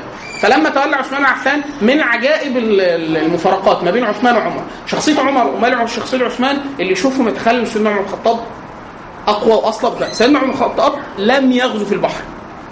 يعني إيه؟ قال لسيدنا عمرو بن العاص سيدنا عمرو بن العاص هو اللي فتح مصر وشاهد الشام وتخوم مصر. هو اللي فتح معظم الساحل سيدنا عمرو بن العاص. ساحل الشام وساحل مصر ولغاية برقه وطرابلس في خلافة عمر. خلاص؟ فعمر بن الخطاب مرة جاب سيدنا عمرو العاص قال له اوصف لي البحر. البحر ده شكله إيه؟ لأنه العرب تخيل عمر الخطاب ده من مكة. مكة يعني إيه؟ صحراء وجبال. مفيش حاجة تاني. اللي تاجر يعرف حاجة تانية لكن قليل قوي اللي يعرفه الساحل فما يعرفش حاجة. البحر قال له وصف لي البحر كده. ما صفوا له قال له إيه، عزمت عليك ألا تغزو بالمسلمين في البحر. المسلمين ما تركبهمش البحر. ده عمر. خلاص؟ في خلافة عثمان بن عفان ما زال معاوية. بعثمان يرغبه في غزو البحر ويسهل يعني إيه يسهل له من أمره حتى غزا في البحر. يقول له ده الناس بتركب مراكب عادي وما بيحصلهمش حاجة. كنت قاعد لغاية ما غزا أول ما غزا في البحر عثمان بن عفان. يعني المستغرب إن دي شخصية يقال المفروض تبقى لا أكبر مساحة غزو غزا بها المسلمين في بداية الإسلام في البحر عثمان بن عفان في خلافة عثمان بن عفان. فتح أز- أذربيجان استكمال أذربيجان وجزء من أرمينيا اللي هي فارس الكبرى. إحنا إخواننا فارس الكبرى اللي هي جزء من العراق اللي إحنا نعرفها العراق حاليا وإيران وأرمينيا وأذربيجان. خلاص؟ فالمسلمين في خلافة عمر بن الخطاب أكثروا جدا يعني تقريبا استحوذوا على الشام والعراق وجزء كبير جدا من إيران. خلاص؟ لكن أرمينيا وأذربيجان كان لسه استكم... است... يعني تم استكمال الفتوح في خلافة عثمان بن عفان خلافة أزر... مساحة أذربيجان. أبو بكر النبي صلى الله عليه وسلم توفي 13 13 من الهجرة. لا 10 من الهجرة. سيدنا أبو... سيدنا أبو بكر حكم سنتين. خلاص؟ وسيدنا عمر حكم 10 سنين. يعني تقريبا عثمان بن عفان حكم من 23 من 23 حط عليهم 12 من 23 ل 35 تقريبا هو معركة الصواري كانت في عهد عثمان معظم الغزو معظم غزو البحر في خلافه عثمان. معظم غزو البحر في خلافه عثمان. ها؟ آه، عمر بن الخطاب كان يعني خي... عمر الخطاب كان خايف على المسلمين من البحر وخايف على المسلمين من ال... من اتساع الرقعة. يعني لو كان أي ح... أي خصومات حصلت في الماء في أيام عمر الخطاب كده يبقى عرضا مش إيه؟ يعني أي غزوات في البحر في أيام عمر ممكن يكون لو لو حصل يبقى حاجة قليلة جدا لكن إن هو المسلمين يعدوا مراكب ويبقوا متجهزين بجيش يغزو في البحر لا في خلافه آه ده في خلافة عثمان. وكان بسبب سيدنا معاوية رضي الله عنه هو اللي سهل الأمر في هو من قرابة عثمان بن عفان وكان أمير الشام آه، أمره على الشام ابو بكر ومن بعد عمر وعثمان بن عفان. سيدنا معاوية قعد يحكم الشام في طول الخلافه خلافة الر- الراشدين كلهم هو اللي حاكم آه، الشام. فكان دايما قتاله سواحل الشام بحر وقتال مع الروم دايما. هو سيدنا عمرو بن العاص لأنه سيدنا عمرو بن العاص قعد فترة بيحكم مصر. فهم الاثنين أقرب الناس للبحر وللروم. فهم اللي سهلوا الأمر على سيدنا عثمان قالوا له إيه؟ ما تخافش يعني الموضوع إيه؟ يعني آه، سهل وكده. طيب آه في خلافة خلافة عثمان ظل الأمر ست سنوات تقريبا الأمر مستقر ومستتب خلاص؟ ثم حدثت أمور. حدثت أمور. في أحيانا كثير جدا من المؤرخين بيؤرخوا لده بخاتم النبي صلى الله عليه وسلم. ولكن الأمر الروايات اللي فيه ضعيفة يعني ما تحتملش التقويم. لكن الواقع الأصليحة صحيحة اللي هو أن النبي خاتم النبي صلى الله عليه وسلم. الخاتم اللي كان بيلبسه النبي صلى الله عليه وسلم. معلوم أن إجماع أهل السنة والجماعة ان هو جواز التبرك ب بجسم جسم النبي صلى الله عليه وسلم وشعره وريقه وكل حاجة. خلاص؟ والأشياء التي مسها النبي صلى الله عليه وسلم. خلاص؟ يعني سيدنا سيدنا عمر سيدنا عبد الله بن عمر. أنتوا عارفين منبر النبي صلى الله عليه وسلم؟ فكان مقبض المنبر. كان النبي صلى الله عليه وسلم يمسك يعني لما لو كنا أنا بخطب على منبر وماسك فيه على طول فده يعني أنا ماسكه على طول. فكان يرى عبد الله بن عمر يمس يمس قبضه منبر النبي صلى الله عليه وسلم بعد وفاته وإيه؟ يتبرك بها تبركا باثر النبي صلى الله عليه وسلم. تمام؟ فالنبي صلى الله عليه وسلم من الأشياء اللي تركها حاجات كتير. سيوفه خ- ختمه آه، فراشه كده. في حاجات منهم بقيت في حاجات منهم إيه؟ ضاعت. مما ضاع خاتم النبي صلى الله عليه وسلم. ظل مع أبو بكر وعمر وست سنوات من خلافة عثمان كان يلبسه. ثم يعني إيه؟ يعني وقع منه في أحد أبار المدينة وهو إيه؟ يعني بيعبث فيه. يعني أنت عارف لما واحد يكون معاه خاتم يطلعه ويقعد ينظف إيده كده وبتاع وقع منه وبتاع. دي واقعة كده عامة إن هو فكرة إن خاتم النبي صلى الله عليه وسلم كان موجود لغاية خلافه عثمان في ناس بتكمل القصة بإن إيه؟ إن ده كان يعني إيه؟ ليه أثر في. في الحفظ أو كذا لكن ده إحنا إيه؟ لا نعول عليه لأن مفيش حاجة فيه. يعني إحنا بس المرتبط الصحيح عندنا إن هو إن الخاتم كان مع عثمان بن عفان حتى فقد بعد فترة بدات طبعا الفتوحات فتوحات المسلمين نفعت أقوام وضرت أقوام. نفعت أقوام وضرت أقوام. خلاص؟ جزء كبير جدا من سياسة عمر بن الخطاب ظلت ظلت تش- تشعر أهل الأراضي المفتوحه إن الأمر ما فيهوش أي تفضيل ما بين المسلمين العرب وأصحاب الأرض. يعني سيدنا عمر بن الخطاب أول ما فتح الأرض مثلا العراق. خلى الناس اللي بتزرع على الأرض هي هم هم. يعني إيه؟ اللي بيزرعوا هو بياخد الأموال دي يحطها في بيت المال. بالرغم إن في الأصل إن الفاتحين المفروض ياخدوا الأرض دي. أنا وحضراتكم إحنا اللي فتحنا العراق ناخد الأرض دي بتاعتنا. بتاعتنا إحنا. سيدنا عمر الخطاب قال لو إن إحنا فتحنا الأرض كلها دلوقتي والفاتحين أخذوا هذه الأراضي طب ما المسلمين بعد كده اللي جايين الأجيال اللي جاية ما هتظلم. الأرض دي هتصير بتاعت أسر. فقال لا الله عز وجل يعني ده يعني ده مش مراد الله عز وجل. إن المال يظل يعني يبقى دولة بين الأغنياء منكم. مجموعة بس الناس فقال لا. الأرض تظل تحت الناس اللي كان شغالة فيها سواء فرس يهود نصارى وكذا وياخد منهم ضرائب والضرائب دي تخش بيت المال وبيت المال ده هو إيه؟ اللي ياخد منه المسلمين على مر العصور تمام؟ دي كانت رأ... يعني إيه؟ رأي عمر الخطاب في في الأراضي المفتوحة. ثم نهى الصحابة أن يترك المدينة إلا بإذنه. ما حدش يمشي من المدينة غير لما يستاذن عمر. خلاص؟ لأسباب. عمر الخطاب كان عايز يستبقيهم حفظا إن هو ياخد بآرائهم وبتاع يعني أكبر جهاز شورى. موجود. في نفس الوقت ما كانش عايزهم يستكثروا من الأراضي المفتوحة. خلاص؟ اللي حصل ده ده حصل عكسه في خلافة عثمان. فعثمان بن عفان ترك من أراد أن يسيح في الأرض يسيح. يعني عايز يمشي من المدينة يمشي. فطبعا العرب بعد ما فتحوا هذه الأراضي وذهبوا إلى الكوفة والبصرة والشام ومصر وتملكوا فيها. فجزء كبير جدا من أصحاب الأراضي الأصلية حسوا إيه؟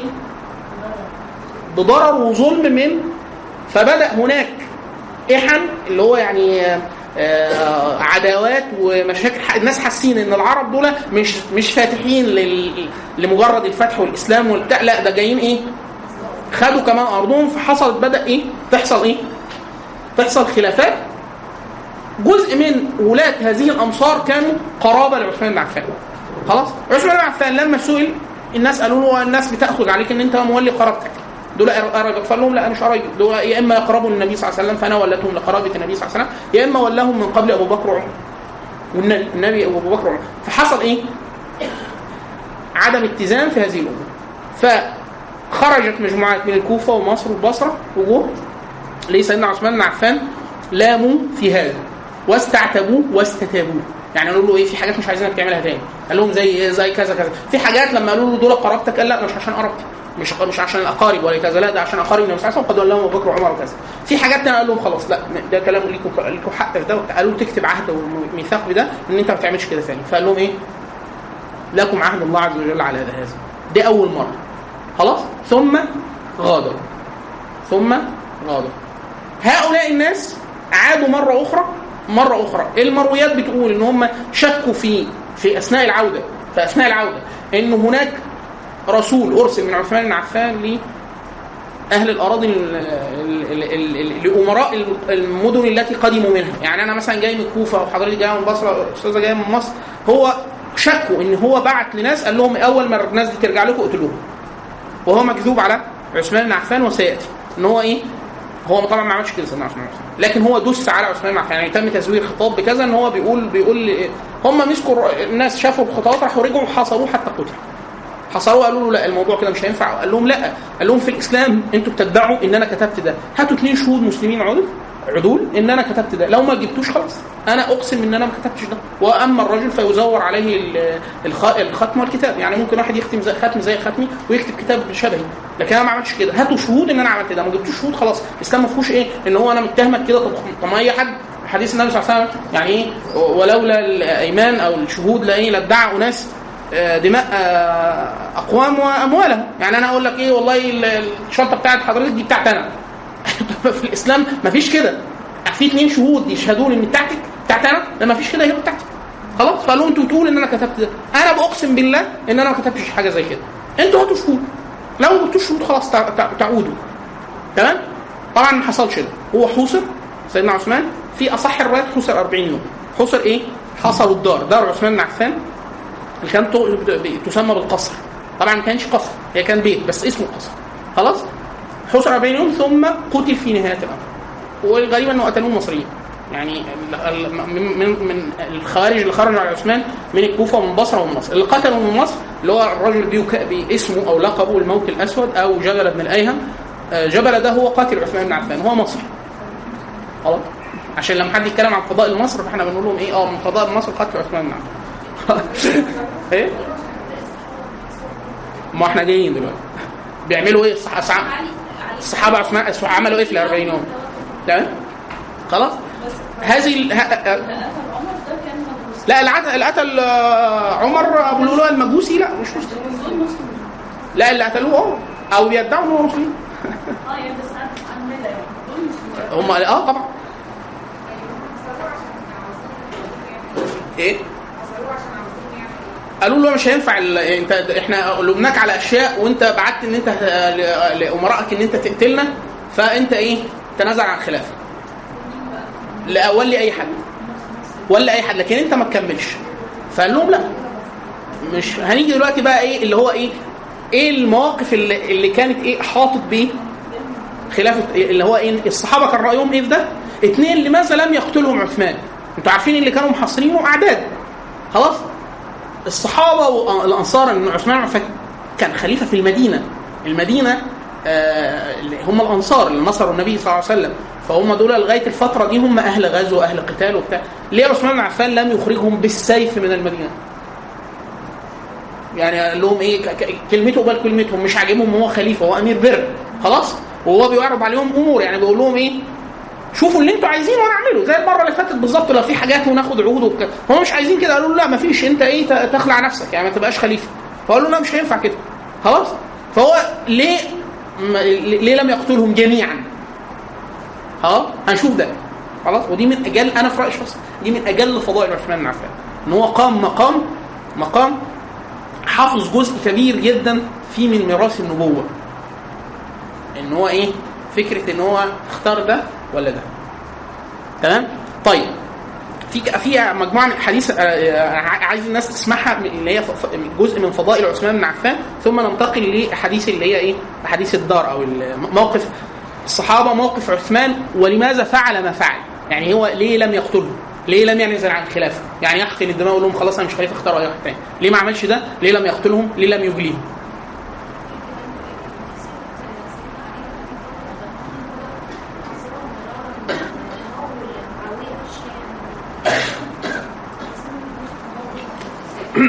حاضر وفي جزء مما مما لاموه على عثمان بن عفان آه، ترك لمعاويه أمير في الشام فلما لا- سيدنا علي لام عثمان بن عفان قال له يعني اعزل معاويه عن الشام؟ فقال له يعني ولاها أبو بكر وعمر. يعني هو قريبه. سيدنا معاوية قريب سيدنا عثمان ده من بني أمية وده من بني أمية. فقال له قال له لا معاوية كان أطوع لعمر من يرفع مولى عمر. خادم بتاع عمر الخطاب يعني أطوع ليه؟ يعني إيه؟ كان عمر الخطاب يقول له اعمل كده اعمل كده ما تعملش كده ما تعملش كده.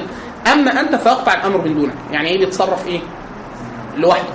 فأنت موقفك غير عمر وهو كان عثمان لين. لكن في نص رائع عن سيدنا عبد الله بن عمر بيقول لهم إيه؟ قد فعل عثمان أشياء. لو فعلها عمر ما لامه أحد منكم. ولكن عمر علاكم بالضره يعني إيه؟ كان عمر خشن. أما عثمان فلان لكم. يعني عثمان بن عفان كان لين عمر بن الخطاب موضوع مختلف. ليه؟ سيدنا عمر الخطاب هي دي عشان كده دايما كانوا يقولوا إيه, سيدنا أبو ذر الغفاري. أبو ذر الغفاري. شوفوا إخواننا قدره في الإسلام إيه؟ آه، ده لما جه أسلم هو من غفار مش من مكة. يعني لو حصل حاجة وقتلوه في مكة ودفنوه محدش هيسأل فيه. لما جه أسلم النبي قال له خلاص اكتم إسلامك وتروح غفار لما تسمع إن أنا ظهرت تعالى. فقال له لا والله لا أخرج من مكة حتى إيه؟ آه، أصدع بلا إله إلا الله بين ظهورهم. يعني هيطلع يقول لهم لا إله إلا الله عند الكعبة وطلع ضربوه كانوا هيموتوه.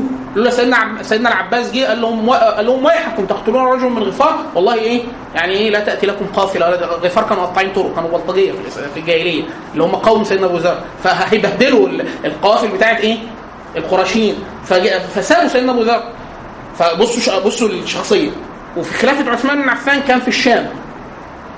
في إمارة معاوية كان الناس أكثر جدا من الأموال في الفتوح. فالناس بقى معاها فلوس كتير جدا فكان سيدنا أبو ذر يقول لهم إيه ده؟ إيه الإسلام؟ الإسلام ما بيقولش كده. الفلوس دي أنتوا هتعذبوا بيها طلعوها لله. بتاع لغاية ما سيدنا معاوية بعد سيدنا عثمان عفان قال له أنا مش هعرف أحكم. يعني يا يمشي أبو ذر يا أنا اسيب الشام. بصوا كلامه في الحق. وبعد كده يعني مما أخذ على عثمان يعني برضه في السيرة لما يقولوا عثمان عفان إيه ليه الناس خرجت عنه؟ آه، إخراجه لسيدنا أبو ذر الغفاري يقول له إن هو نفاء قال له روح الرجزه بلد يعني حاجة بره المدينة. ولكن الصحيح إن هو لم ينفيه. هو النبي صلى الله عليه وسلم قال لأبي ذر جاي الحديث جاي. هو يعني في العام قال له إذا بلغ البناء سلع يعني بناء المدينة إذا توسع وصل إذا إلى سلع مكان قال له فاخرج اطلع من المدينة. فسيدنا أبو ذر راح لسيدنا عثمان عفان قال له أنا عايز أمشي. اطلع من المدينة. قال له تمشي ليه؟ قال قال أخبر النبي صلى الله عليه وسلم قال لي إذا رأيت البناء تجاوز سلع فاخرج. فخرج. أنا عايز أمشي. فقال له امشي. بس. فمحمد بن سيرين المحدث التابعي كان يقول لا لم يخرجه. يعني كان يغضب. إذا أحد إيه إيه قال أن عثمان بن عفان أخرج سيدنا أبو ذر فقل لا لم يخرجه. بل حد حدثه بحديث النبي صلى الله عليه وسلم له. هو النبي قال له أنت لما تعمل كده.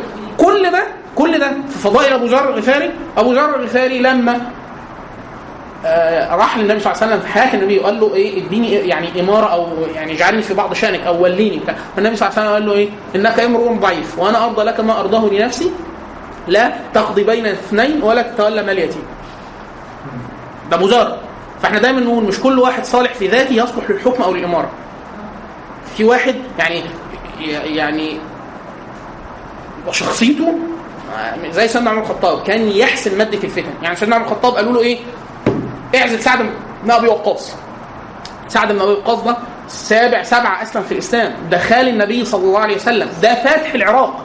يعني البلد اللي هو بيحكمها دي هو ده اللي فتحها. الناس قالوا له إيه؟ قالوا سيدنا عمر الخطاب قالوا له امشي مشيه فلما سأل الناس جه واحد قال له آه انت سعد كويس ولا وحش؟ قال له لا وحش. قال له ليه؟ قال له ما بيعرفش يصلي. قال لي كده عمر الخطاب قدام سيدنا سعد بن إحنا عندنا أطول حديث في الصحيح في وصف صلاة النبي صلى الله عليه وسلم هو حديث سعد بن أبي وقاص. وصف صلاة النبي صلى الله عليه وسلم. وهو سابع من أسلم سبع من الرجال. وعمر الخطاب بعد ما سمع كلام عمر سمع سمع كلام سيدنا سعد بن وقاص وسمع كلام الرجل فعرف إن الرجل كاذب وسعد بن وقاص آه، سليم عزله وجاب لهم صحابي تاني. ليه؟ عشان الناس يقولوا إيه؟ لا ده عشان خال النبي. وما يرضاش يعزله وبتاع. راح عزله. هو إيه عمر إيه اللي عايز إيه, إيه, إيه, إيه اللي عايز يحققه؟ العدل. أي حد غير سعد برضه هيعدل. اثنين يحسم الف... ال... ال... ال... ال... ال... ال... ال... مادة النزاع عن سعد يعني الناس يقول لك إيه هو فاسد ومتكتم عليه هو مش عارف لا مش خالص. خلاص؟ بحيث إيه؟ يحسم مادة الفتنة. لما جه مات لما طعن سيدنا عمر بن الخطاب مين الستة اللي, اللي قال الخلافة فيهم؟ منهم سعد بن وقاص. قال حتى يعلم الناس أني لم أعزله عن خيانة؟ وأنا أنا أنا عزلته عشان سعد بن وقاص. وحش. ولا خاين اطلاقا. لكن عزله؟ حتى لا يتحدث الناس لا في عمر ولا في سعد ولا في قرابته للنبي صلى الله عليه وسلم. وده من فقه عمر. إن هو إيه؟ مش عاجبكم؟ آه مشينا. خلاص خالد بن الوليد. سيدنا عمر بن الخطاب خالد بن الوليد. عزلوا عن الجيش. ليه؟ يقول لك عشان الناس تبقى هتفتن في خالد. يقول لك إحنا بننتصر عشان خالد بن الوليد. وهو سيف الله المسلول يعني هو سيف خالد بن الوليد لو شلناه من الدين الإسلامي المسلمين مش هيفتحوا أي أرض ولا يغزوا ولا ينصرهم الله عز وجل. فعمر الخطاب قال افتتان الناس بسعد. في مقابل عزله لا عزله أهون بكتير جدا. هات خالد وخليه يحارب في الجيش جندي عادي. فعمر عشان كده كان النبي صلى الله عليه وسلم لما وصف الصحابة قال عمر ده يعني اقطعهم للفتنة. ده ما فيش ما تجيش يعني سيدنا عمر الخطاب حساس جدا للفتن جدا. يعني أي حاجة يحس فيها كده ممكن تعمل مشاكل يروح إيه؟ ماسكها على طول. فراح مرة لسيدنا حذيفة بن اليمان قال له أنا مولي حد من المنافقين. سيدنا حذيفة بن اليمان كاتم سر النبي صلى الله عليه وسلم. يعني هو الوحيد اللي عارف أسماء المنافقين؟ فقال له أنا وليت حد وليت حد على البلاد من المنافقين. فسيدنا حذيفة اليمان قال له آه واحد. فقال له قول لي مين؟ قال له لا ما أقولكش. أفضحه. هو مسلم وح... ده ده سر. فسيدنا حذيفة بيقول إيه؟ فانا فما لبس عمر إلا قليل فعزل. عرف؟ قفشه. يعني هو عام هو الراجل المنافق ده يا إخوانا كان إيه؟ ده راجل بيصوم ويصلي ويجاهد ويحج ويزكي وبيعمل كل حاجة بس هو من جواه منافق. فرب العزة أخبر النبي صلى الله عليه وسلم موحيا ان هؤلاء منافقين ولكن حالهم في الدنيا على الظاهر. واحد بيصلي ويصوم وبيقول لا إله إلا الله رسول الله يبقى كده إيه؟ مسلم على الظاهر والسرائر دي عند الله عز وجل. لكن عمر بن الخطاب لف لف لف وإيه؟ وجابه برضه. خلاص. لكن عثمان سيدنا عثمان عفان موقفه من سيئة من معاوية. لو ما كان عزله يعني هو كان أحسن لمادة الفتنة. كان عزله في مقابل ده ان عشان ما حدش يتهم عثمان عفان. هو إن الراجل ده هو مرة قالوا له قالوا له اعمل زي عمر بالظبط. فقال لهم سبحان الله وبما أكون أميرا. يعني أنا أمير يعني إيه أمير؟ يعني عمر يرى شيء زي أبو بكر رأى شيء في الاقتصاد في توزيع الأموال وعمر رأى شيء وأنا رأيت شيء. فاللي أنتوا شفت قبلتوه من عمر من أبو بكر وعمر؟ اقبلوه مني إيه؟ من كل واحد ليه وجهة. وإلا لو كلنا زي بعض يبقى إيه؟ طب ما أنا أمشي وتحكموها أنتوا أحسن. لكن اللي أنا بعمله ما دام مش باطل خلاص يبقى أنا أمير وبحق الإمارة بتصرف بما أراه. خلاص ما دام ده مش باطل. لكن هو كان إحنا بنقول إيه أحسن لمادة النزاع يعني إيه؟ كان هي في مقابل إن هو عثمان أقدم على أشياء يعني يهابها كثير جدا من الناس يعني من أجل فضائل عثمان على الإطلاق اخوانا إيه؟ المصحف الذي بين يدي الناس. إحنا بنسميه مصحف الإمام أو مصحف عثمان. ليه مصحف عثمان؟ لأن الناس في الغ... في الفتوحات اختلفوا في القراءة. أنتوا عارفين إن الصحابة افترقوا في البلدان فكل ق... القرآن نزل على كذا قراءة. كذا قراءة إيه يعني العرب بتنطق الكلام بشكل مختلف. فالقرآن نزل على كذا قراءة تسهيلا على الناس. زي مثلا إيه؟ القاهري. القاهري اللي بي- بيقول جيم. جيم. وبيقول القاف همزة. إحنا هنا في القاهرة بنقول قمر. لو نزل الصعيد هيلاقيه قمر. لو هو قابل واحد فصيح هيقول قمر. خلاص؟ إحنا هنا في القاه- القاهريين بيقولوا على كل القافات همزة. إلا القرآن والأرقام. يقول لك أرقام التليفون. ويقولوا قرآن. اللبنانيين بيقولوا كل حاجة همزه يقولوا أرقام. هم يعني اللغة بايظة خالص عندهم في لبنان. خلاص لهجات العرب في النطق كانت تشبه ده. في حرف يعني إحنا مثلا عندنا إحنا هنا في مصر القراءة اللي بنقرأ بيها القرآن دي قراءة ودي لهجة من لهجات العرب. يعني إحنا عندنا في الفاتحه فتحه أم الكتاب.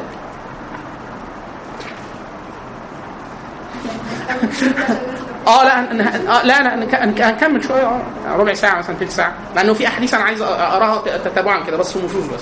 تمام آه فمثلا عندنا القراءة اللي إحنا بنقرأ بها هنا في مصر اللي هي الصراط. اهدنا الصراط. دي قراءة. في قراءة الصراط بالسين ودي صحيحة. قرآن. في قراءة الزراط كده بالاشمام الثلاثه دول قرآن. فأنا سمعت من الصحابي اللي بيقول صاد. وحضرتك سمعتيها من الصحابي اللي بيقول سين. قرينا قدام بعض إيه ده؟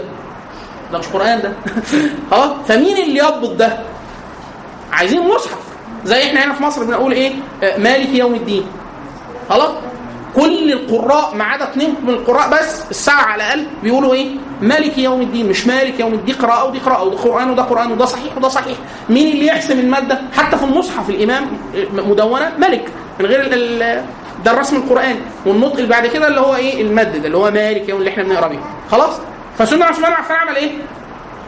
جمع كل المصاحف اللي مع الصحابة وجمعهم على يعني كل اللي معاه يعني القرآن مت- متناثر في صدور الحفظه وعندنا المصحف المجموع اللي كانوا بيكتبوا ورا النبي صلى الله عليه وسلم مجموع عند حصه آه، زوجة النبي صلى الله عليه وسلم سيدنا عمر الخطاب في اللحاف والجلود وال- والعظم والخشب وبتاع. سيدنا عثمان عفان أمر بكتابة ده كله في مصحف واحد اللي هو باين بقى بين يدي الناس الآن. إج- إجماع الأم تجميع الأم على مصحف واحد. حتى لا يختلف الناس اختلاف اليهود والنصارى. حديث حذيفة قال له أدرك الناس قبل أن يختلفوا في القرآن اختلاف اليهود والنصارى في كتبهم.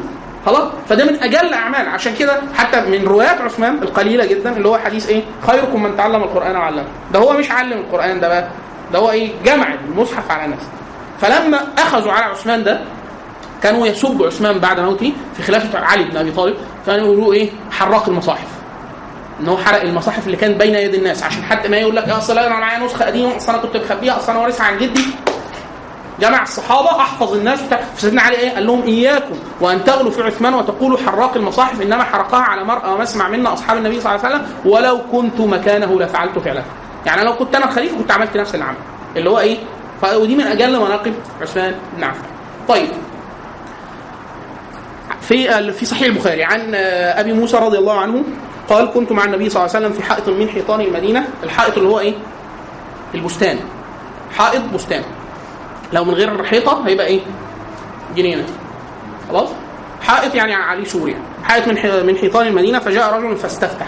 استفتح يعني إيه؟ يعني استأذن في أن يدخل على النبي صلى الله عليه وسلم. فقال النبي صلى الله عليه وسلم وهو لا يعلم الرجل المفروض يعني. فيقول إيه فقال له افتح له وبشره بالجنة ففتحت له فإذا هو أبو بكر فبشرته فبشرته بما قال رسول الله صلى الله عليه وسلم فحمد الله ثم جاء رجل فاستفتح فقال النبي صلى الله عليه وسلم افتح له وبشره بالجنة ففتح ففتحت له فإذا هو عمر فأخبرته بما قال النبي صلى الله عليه وسلم فحمد الله ثم استفتحت ثم استفتح رجل فقال لي افتح له وبشره بالجنة على بلوى تصيبه. فإذا عثمان فأخبرته بما قال رسول الله صلى الله عليه وسلم فحمد الله ثم قال الله المستعان. والبلوى هي حصاره ومقتله في آخر خلافته رضي الله عنه. وأخرج البخاري أيضا قال عن أنس من حديث أنس قال صعد النبي صلى الله عليه وسلم آه، أحدا ومعه أبو بكر وعمر وعثمان فرجف الجبل يعني اهتز فقال اسكن أحد أظنه الراوي بيقول أظنه ضربه برجله يعني النبي صلى الله عليه وسلم ضرب أحد برجله قال فليس هو النبي قال فليس عليك إلا نبي وصديق وشهيدان. حديث البخاري. طبعا الصديق هو أبو بكر والنبي هو النبي والشهيدان هو عمر وعثمان. آه، في في حديث آه، في صحيح مسلم عن أبي هريرة أن رسول الله أن رسول الله صلى الله عليه وسلم كان على حراء الجبل وأبو بكر وعمر وعثمان وعلي وطلحة والزبير. آه، فتحركت الصخرة فقال رسول الله صلى الله عليه وسلم اهدأ أي للجبل. فما عليك إلا نبي أو صديق أو شهيد. وكلهم ما بين فعلا كلهم يعني كلهم عدا أبو بكر الصديق قتلوا شهداء. نعم. بس معلش عشان إحنا مسافرين ناخد الفتنة على طول هو إحنا المرويات دي هتجرنا الفتحه الفتنة مباشرة. أنتوا قدام قدامكم قد إيه؟ يعني قدام من المنوفية. من المنوفية؟ أنا تخيل بقى اللي قتل عثمان المصري ده غالبا. والله ممكن أنا ما استبعدش. آه تمام آه.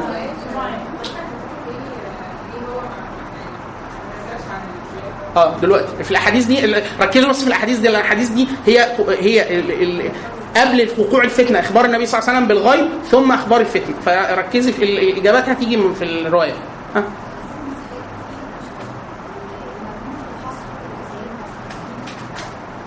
أناس من من من أوباش الناس من الكوفة والبصرة ومصر. أخذوا عليه أشياء في سياسته في إدارة ال- الدولة في المال وتوليد آه، توليد آه، القرابة آه، أمور ظنوها أنها تخالف الشريعة.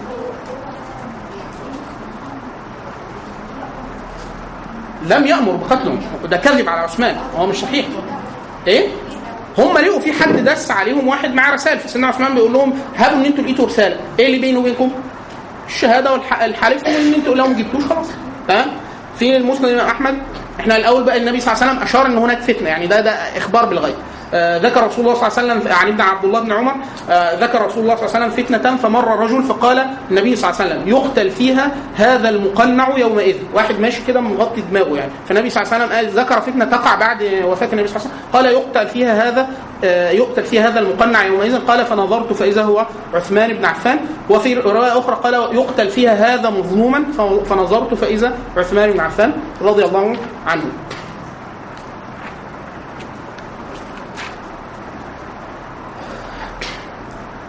عن عائشة رضي الله آه، عنها. هنا بقى يا اخوانا يبدأ حديث لماذا لم يأخذ عثمان بن عفان رضي آه، رحمه آه، رحمه الله. يرحمك الله. آه، لماذا لم يأخذ عثمان بن عفان رضي الله عنه موقفا ضد من حصروه يعني لماذا لم يقتله؟ إن النبي صلى الله عليه وسلم أخبره بما يقع. خلاص؟ آه، في الإمام أحمد عن عائشة آه، رضي الله عنها قالت قال رسول الله صلى الله عليه وسلم أحدا من الأيام. قال لعائشه ادعوا لي بعض اصحابي عايز حد من أصحابي. فقالت له قالت أبو بكر قال لا. قالت عمر قال لا.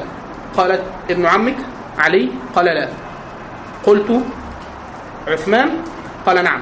فلما جاء عثمان قال لع- لعائشة تنحي. يعني اقعدي على جنب كده يعني اقعدي ابعدي شوية عشان أنا هقول له حاجة إيه يعني إيه؟ آه. فجعل يساره يعني إيه يقول له كلام كده إيه بصوت واطي يعني.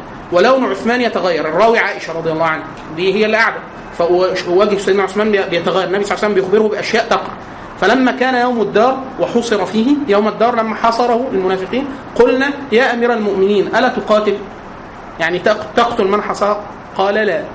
إن رسول الله صلى الله عليه وسلم عهد إلي عهدا وإني صابر نفسي فيه. يعني النبي صلى الله عليه وسلم إيه؟ قال له إيه؟ يعني اصبر ولا تقاتل. في. في أحد الزيادات عن رواية عائشة فقالت عائشة في هذا الحديث. فلم أحفظ من قولي. يعني أنا قاعدة طب حد بيكلمه؟ فأنا سمعت كلام من اللي بيتقال. الحاجة الوحيدة اللي حفظتها من اللي النبي قاله له كل الوقت اللي قاعد يصاروا فيه فلم أحفظ من قوله إلا أنه قال النبي صلى الله عليه وسلم قال لعثمان وإن سألوك أن تنخلع من قميصا قمصك الله عز وجل فلا تخلعه. يعني لو قالوا لك تتنازع عن الخلافه فلا تتنازع. آه، ده أخبره بالغيب. أنه يحدث هذا وإن سألوك أن تخلع قميصا قمصك الله يعني الله عز وجل ألبسك لأنه ده هذا آه، آه، السلطان هذا من يعني إيه؟ الله عز وجل من آه، من قدر الله عز وجل. فلا تخلعه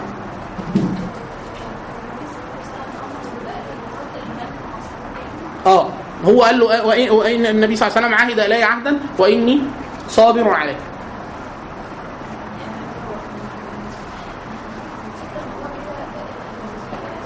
انت ليه ليه ليه, ليه يعني ده أدى إلى شيء فتنة؟ هقول. هو هو هو ما هو عثمان عفان كان قدامه شيئين. إما يقتلهم إما أن يقتلوه. إما أن يقتلهم إما يقتلوه. وهو اختار؟ هو هو قال لهم يعني جالك في المرويات هنا قال لهم قال لهم يعني اللي أنتوا اللي أنتوا اللي هتعملوه بعدي فلن تقاتلوا معا جماعة ولن تصلوا معا جماعة. ابدا. يعني أنتوا هتعملوه هت- هت- هتعملوا فتنة في الإسلام بعد كده. لكن لن أكون أنا أول من يعني خلف النبي صلى الله عليه وسلم بالدم في أمتي. مش أنا أول واحد يريق دم في الإسلام. أنا يعني إن هم عايزين يقتلوني يقتلوني. فبما هو حتى لما سمعهم بيتوعدوه بيقولوا أنت لم تخلع نفسك نقتلك فغضب سيدنا عثمان قال سبحان سبحان الله فبما يقتلونني. وقد سمعت رسول الله صلى الله عليه وسلم يقول لا يحل دم امرؤ مسلم إلا بثلاث.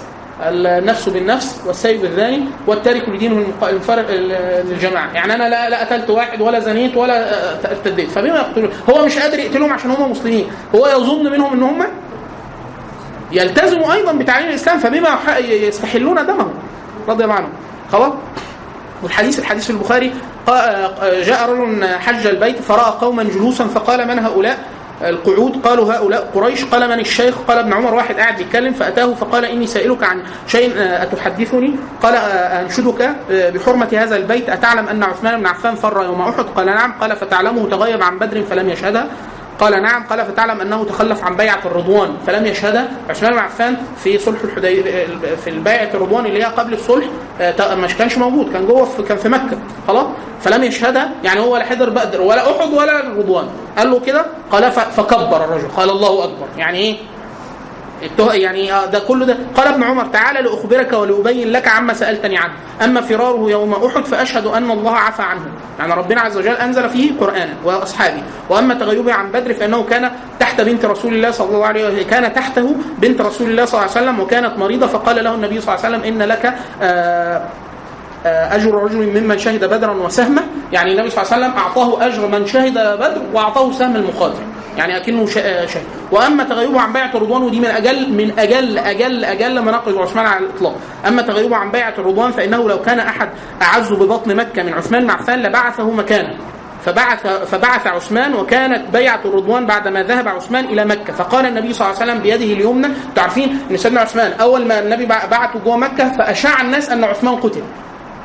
قتلوا رسول الله هو النبي يظن أن عثمان قتل. ف جعل الناس تبايع بيعة الرضوان من أجل عثمان. يعني بيعة الرضوان إن الناس جاءت باعت النبي تحت الشجر البيعه بيعة الرضوان كل من شهد البيعة في الجنة. النبي صلى الله عليه وسلم قال كل من كل من بايع تحت الشجر بيعة الرضوان في الجنة. كل هذه كانت بسبب مين؟ بسبب عثمان. ثم لما الناس كانوا النبي صلى الله عليه وسلم يبايعون النبي صلى الله عليه وسلم يأتي يضع يده في يده ويبايعه على الموت حتى يدخل مكة وينتقم لعثمان. فلما انتهى الناس فوضع النبي صلى الله عليه وسلم يده في يده وقال هذه عن عثمان. يعني هو بايع عن عثمان. وهذه من أجل مناقب عثمان. يعني النبي صلى الله عليه وسلم اعتبر يمينه عثمانا. تمام؟ طيب.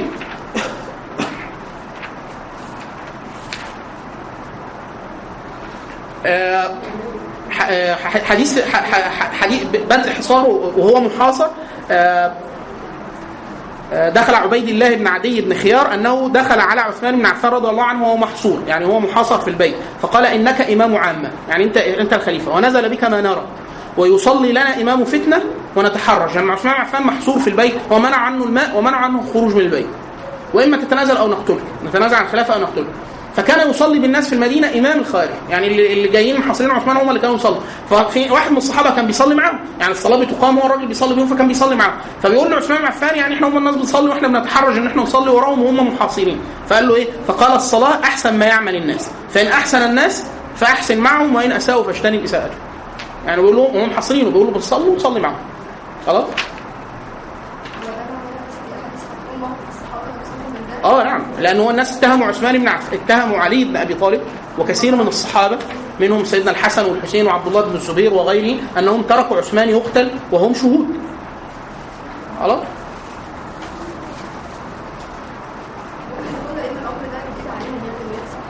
لا هو هو نهاهم. عثمان بن عفان قال من كان سامعا مطيعا أو من كان يرى علي- عليه طاعة فليترك سيفه. هو قال لهم كده. قال لهم قال لهم لا يت... آه لا يقاتل عنه أحد. ما حدش حارب. في الأحاديث سيدنا أبو هريره أبو هريرة وعبد الله بن عمر ما حدش شافهم رافعين سلاح في فتن ولا كذا إلا في مشهدين. منهم حصار عثمان بن عفان. سيدنا أبو هريرة سيدنا عبد الله بن عمر جاي لابس لبوس الحرب ومعاه السيف. فقال له جاي تعمل سيدنا أبو هريرة. قال له الآن طاب. طبعا هو قالها بلهجة تانية. إحنا عندنا ال الضراب كده. دي لهجه لهجة الحجازيين يعني لهجة في أم ضراب في لهجة من لهجات العرب بتشيل اللام وتحط مين. فسيدنا أبو هريرة كان بيقول بيكلمه باللهجة دي بيقول له الآن طاب انضراب يعني دلوقتي طاب الضراب طاب الحرب.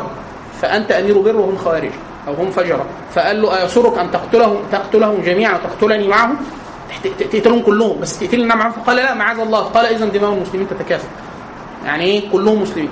وهذا ما منع عثمان عن قتل الناس أنهم يرون المسلمين لا يح- يحل لا تحل دماؤهم هيحلهم هي- هي- هيقول لهم إيه أصل أنتم محاصريني فأنا هقتلكم. خلاص. ده كله ما هم كلهم على بعض. هو هو في نص خاص إن هو يصبر. نص خاص إن هو يصبر. وفي نص خاص هو يعلم إن هو مقتول. هو يعلم إن هو مقتول. ولكن كن كخير ابن آدم. عارفة اللي هو إيه فإن بسطت إلي لتقتلني فما أنا بوسط يدي لاقتلك اللي هو إيه أنت تاني بؤ بإثم وإثم. إحنا نتحاسب عن الله عز وجل. وده مقام شيء يعني مقام عالي جدا. استكمل. آه أخبرهم أخبرهم. يا اخوانا اللي سامع مطيع لا يقاتل. لا يقاتل. وكان هو يريد من الناس أن يعني إيه تجلو عن الدار. وهو يعلم أنه مقتول. قدرا. يدفع عن نفسه. لا ده كلهم قتلوا بعد كده. الأمويين الأمويين من أول خلافة معاوية حتى الحجاج بن يوسف كانوا بيتعقبون فقتلوا جميعا. لا طبعا. قتل عثمان؟ لا، كل من شارك في قتل عثمان قتل. دم. لا من أعان على الدم. أنت عارفة إن إحنا إحنا إحنا 20 واحد. اتفقنا إن إحنا هنقتل العسول. خلاص واحد تاني هنقتل. خلاص كل واحد بس اللي قتل والباقي كله أشار بالرأي كله يقتل. عثمان سيدنا عمر الخطاب يقول لو لو أهل هذا الوادي استعانوا على دم رجل لقتلتهم به. في الإسلام اللي يقتل واللي يعين على القتل. طيب إن هم حصروه قتلوه والصحابة شايفينهم ما أنا جاي لكم. خلاص؟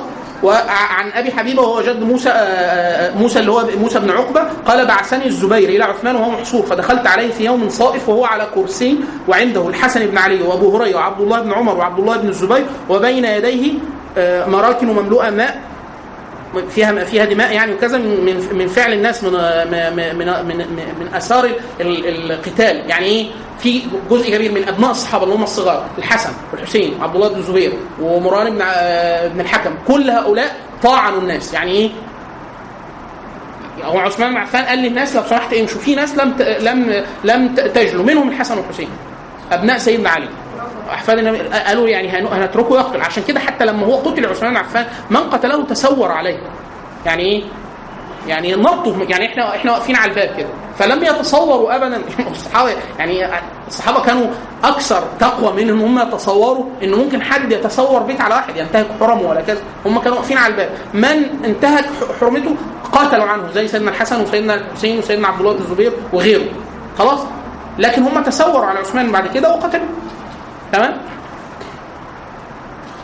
آه ده حديث بقى اللي هو إيه؟ لماذا لم يخلع نفسه من الخلافه لماذا لم يخلع من آه الحديث آه في خلي في تاريخ خليفة بن خياط قال دخل ابن عمر على عثمان وعنده المغيرة ابن الأخنس. فقال انظر ما يقول هؤلاء يقولون اخلعها ولا تقتل نفسك. يعني آه، آه، اخلع نفسك من الخلاف من الخلافه ولا تقتل نفسك. قال فقال ابن عمر إذا خلعتها أمخلد أنت في الدنيا؟ يعني أنت لو تنازلت عن خلع أنت هتقعد خالد في الدنيا؟ قال لا، قال فإن لم تخلعها هل يزيدون على أن يقتلوك؟ يعني أنت لو ما خلعتش نفسك هيعملوا حاجة أكتر من يقتلوك؟ قال لا، وقال فهل يملكون لك جنة أو نارا؟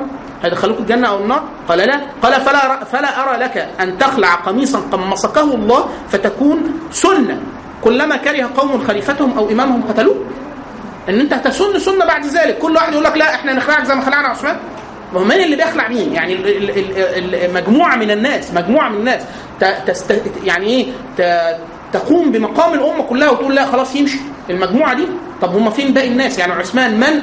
أقام عثمان في الخلافة الأمة. فيجي ناس من مجموعة من الناس يقولوا لا إحنا مش عايزين عثمان. طب أنتوا بس دول المجموعة. دي. ولما ولما تريدون خلع عثمان؟ هي دي الفكرة، فقالوا لا أنت خليها سنة كده. كل من كل مجموعة تكره, تكره أميرة تخلعه يقولوا له نقتلك يا نخلعك خلاص؟ فقال لا. يعني أنت إنك تصبر وتحتسب. أفضل لك وللأمة. تمام؟ آه أنا شو- في أنا ملتزم في في أي حاجة بقولها بصحة الأحاديث والاحاله على المرجع. يعني أنا بعد ما أخلص المفروض إيه؟ حتى لو ما خلصناش لو تبقى لنا حتى جزء في عثمان المرة دي هنكمله المرة الجاية لازم أحيل على المرجع. تمام؟ طيب. آه عن أبي قلابة آه، ده في مصنف ابن عبد الرزاق. آه، أن رجلا من قريش يقال له ثمامة كان على صنعاء يعني يحكم في اليمن. فلما جاءه قتل عثمان يعني خبر مقتل عثمان خطب فبكى بكاء شديدا. فلما أفاق واستفاق قال اليوم انتزعت خلافة النبوة آه، خلافة النبوة من أمة محمد وصارت ملكا وجبرية. من أخذ شيئا غلب عليه. يعني هم الناس اختاروا هذا المس- المسلك إن هم إيه؟ أنه هم حسموا الأمر بالسيف فبعد ذلك لا حسمت أمور الخلافة بعد ذلك بالسيف. طيب. إن شئتم أول 10 دقائق أو ربع ساعة المرة الجاية نستكمل جزء من المرويات. إحنا يعني أنا في جزء لازم نكمله لو 10 مرويات أو 15 مروية اللي هو استكمال الفتنة. استكمال الفتنة. تمام؟ آه في أول في أول المحاضرة الجاية ثم نستكمل آه، علي بن أبي طالب. ماشي مح... إيه؟ لا ماشي إحنا أنا بس عشان في اللي عنده سفر أو اللي عنده سفر أو ارتباط فيعني إيه إحنا المرة الجاية إن شاء الله هنستكمل مع عثمان. أنا أنا لو حد عنده ارتباط أو أنا ممكن أكمل أنا مش مشكله ممكن نكمل مرويات على ربع ساعة لو خلصوا كان به تمام؟ نكمل؟ أنا عشان أصلا لا أنا عايز الناس كلها يعني تسمع. إحنا كده كده هنقول المرة اللي هنكمل المرة الجاية. أنا بس آه لا لا أنا المرة الجايه المرة الجاية إن شاء الله نبدأ. لو عايزين لو عايزين تبدأوا ستة ونص بالظبط يعني أو قبل ستة ونص أصل أنتوا ده break ما أنا عايز آخد حاجة من ال break. يعني أصل هو مشكلته إيه؟ المشكلة بتاعت المغرب. إن إحنا بدينا ستة ونص المغرب هيبقى إيه؟ بعد ربع ساعة هيأذن المغرب. خلاص يعني نبدأ ستة ونص بالظبط سبعة نصلي المغرب ونستكمل؟ خلاص تمام. ماشي. خلاص ماشي. سبحانك اللهم وبحمدك أشهد أن لا إله إلا أنت أستغفرك وأتوب المشكلة بت... اللي عنده مشكلة أو كذا ماشي يقولها دلوقتي. لكن حاليا إحنا إيه عشان أنا حبيت إن بحيث الناس كلها تسمع المتبقي بس في الجزء. لو حد عنده استشكال خاص بال- بالموضوع اللي كنا بنتكلم فيه اتفضل هو مش مش الجزء اللي حضرتك بتتكلم فيه أنا كنت عايزه اعرف الجزء اللي هو الاداره الماليه في وقت الخلافه يعني سيدنا عمر أنا شفت المره اللي فاتت كان بيحكي كان في يعني حزم شديد جدا حتى مع اصحابه مع مع النساء مع مراته ومع عياله ومع الناس كلها. عايزه اعرف بقى برضه هل سيدنا سيدنا عثمان كان غني جدا وبرضه طلع على غناه فهل فضل كده لحد برضه بعد الخلافه لا هو في الخير ما هو لا هو طول عمره عثمان بن عفان هو ثري في الإسلام ثري في الجاهلية وفي الإسلام وفي الخلافه عمر بن الخطاب هو ألزم نفسه بهذه الخطه يعني عمر بن الخطاب كان نسيج وحده. عثمان بن عفان آه يعني فكرة إن هو إن هو بزهد عمر لا مش مش بزهد عمر. لأنه عارفة أنت بتتكلمي عن واحد ملياردير؟ عثمان بن عفان هو ده. هو ساري جدا. في في في فيما لا يخالف أي شيء من أمور الشريعة. بس هو كان إيه؟ لو قارنتيه قارنتيه بعمر لا عمر ما حاجة حاجة صعبة. في الأكل آه لا لا. في الأكل وفي الشرب وبتاع مختلف عن عمر. لو في الحكم كمان يعني الناس اللي ماسكة النواحي الماليه مثلا أنا مره حكى إن زي تقريبا سيدنا سعد لما اتذكر اسمه يعني لما الناس قالت إن هو وزير المال زي هو كان برضه كان ثري قبل ما يمسك ال- الحكم كده برضه معاه. عثمان بن. أبو عمر بن الخطاب ناصف معظم أمرائه آه، أموالهم. نصفهم. يعني كان كل واحد كان بيوليه ياخد نص. بعد ما يخلص يقول له تعالى هات نص مالك ودخله بيت المال. لا عمر بن الخطاب كان بيعمل كده كتير عثمان لا. هو هو يا اخوانا إيه؟ أنا أنا ده, ده من ده ده من ناحية تحليل واحد زي عمر الخطاب هو عنده حساسية جدا هو مركز في دي. عثمان عفان اللي بيعمله عمر الخطاب ده يعني يعني هو يعني بص بص الرواية دي بتقول إيه؟ سيدنا أبو هريرة. أبو هريرة. ولا عمر بن الخطاب. خلاص؟ وسيدنا أبو هريرة تاجر. قبل الولاية. بعد الولاية عمر بن الخطاب قال له تعالى. فلوسك قد إيه؟ قال له كذا. قال له نصها تحطها في المال الرواية بتقول إيه؟ في أولها. بيقول له قال له سيدنا أبو هريرة وهو جاي له قال له بيقول له إيه؟ هلم إلي عدو الله وعدو كتابه. سيدنا أبو هريرة. سيدنا أبو هريرة أول ما سمع هذا قال أنا عدو؟ أنا بل أنا عدو من عاداهما فقال من أين لك المال؟ الفلوس دي جبتها منين؟ قال سبحان الله العظيم. كنت امرئ تاجر. أنا راجل بتاجر من زمان. أنا معايا فلوس كتير من زمان. فقال له اشمعنى في الإمارة؟ قال له أنا أصلا تاجر قبل الإمارة. قال له لا نص مالك. تدخله بيت الم... بيت مال المسلمين قال له لا دي فلوس أنا قال له لا مفيش هو هتجيب نص مالك يعني نص مالك وفعلا قسمه نصبه ماله وحطه في بيت فطبعا سيدنا أبو هريرة طلع متضايق وبتاع عمر مشي وراه فالراجل بتقول إيه؟ دخل سيدنا أبو هريرة المسجد وهيدعي بيدعي فسيدنا عمر الخطاب بيسمع بيقول إيه؟ هيدعي إيه؟ هيقول إيه يعني؟ فسمع بيقول إيه؟ اللهم اغفر لعمر اللهم اغفر لعمر اللهم اغفر اللي هو إيه؟ سيدنا مسلم سيدنا أبو موسى الأشعري أبو موسى الأشعري والي عمر الخطاب على العراق في فلوس هيبعتها لبيت المال. فمين مسافر؟ سيدنا عبد الله بن عبد الله بن عمر وسيدنا عبيد الله بن عمر. ولاد سيدنا عمر الخطاب. خلاص؟ أبو موسى قال لهم خدوا الفلوس دي ادوها لعمر في المدينة. مو- مبلغ ضخم. يعني 100000 200000 300000 مبلغ ضخم. وهم ماشيين في السكة جايين سكة طويلة. تاجروا بيه والمال إيه؟ تضاعف. بقي ضعف أو اثنين أو ثلاثة ولما راحوا لسيدنا الخطاب قالوا له إيه؟ قالوا له ده أصل المال؟ خلاص؟ وإحنا ده المكسب ده اللي كسبناه. فعمر الخطاب قال لهم إيه؟ لا هاتوا الفلوس كلها. اللي أنتوا كسبتوه بالفلوس بتاع ف... فعبد الله بن عمر سكت. عبد الله بن عمر قال له لا لا إحنا لو كنا خسرنا الفلوس كنا يعني ضمننا. إحنا أنا ضامن. يعني هو مثلا واحد بيقول لي إيه؟ ايمن خد ال 100000 جنيه دول عندك إيه؟ شيلهم لي. خلاص؟ شيلهم. فأنا شلتهم رحت تاجرت بيهم. خلاص؟ افرض أنا كسبت. أنا بالخيار. ممكن أصل أنت مش مشترط عليا أنت بتقول لي شيلهم بس. لو اديتهمك 100000 ده صحيح. لو اديتك نص المكسب إحنا بنسميها شراكة. أنا اعتبرتك شريك بس ده بيسموه تصرف الفضولي يعني إيه؟ افرض كنت خسرت. كنت هديك ال 100000 لو كسبت كسبت 40000 أديك 20 وأنا آخد 20 ليه؟ لأن شركة. أكنك داخلين بن- بنصين.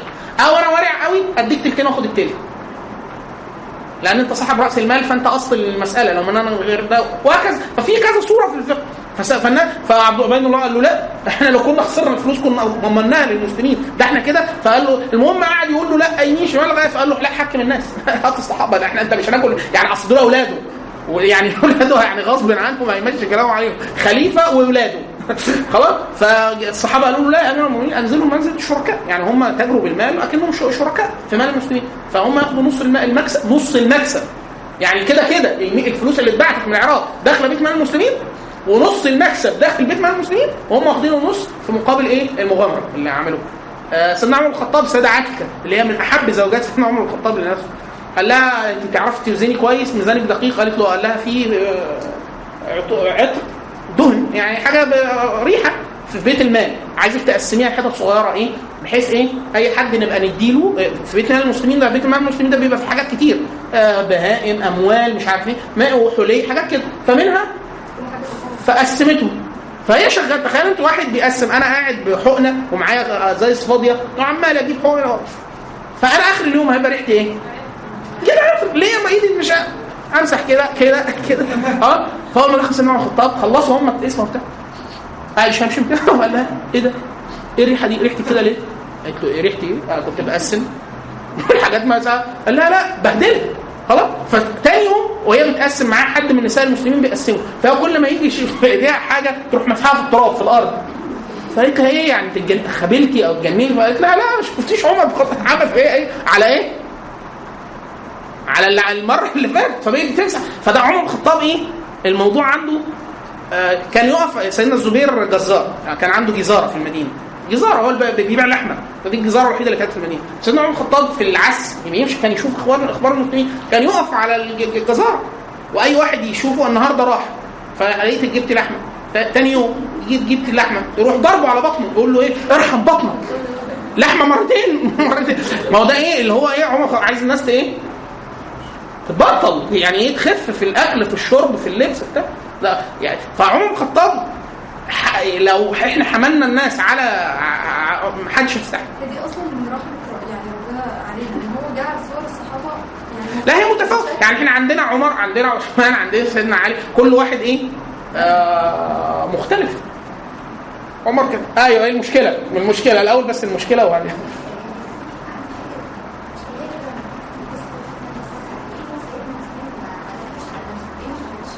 ليه؟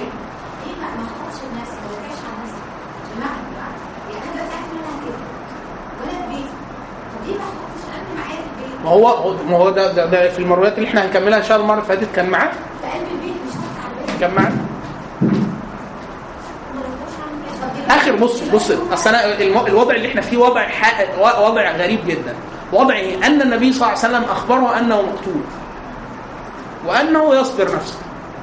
يعني في في مرويات يعني أقول لك أقول لك أقولها لك وإحنا المرة اللي يعني المرة الجاية إن شاء الله هنقولها دي من من مرويات نائلة بنت الفرافس طبعا إحنا عندنا خمس أو ست مرويات صحيحة عن نائلة بنت الفرافس اللي هي أدركت مقتل إيه؟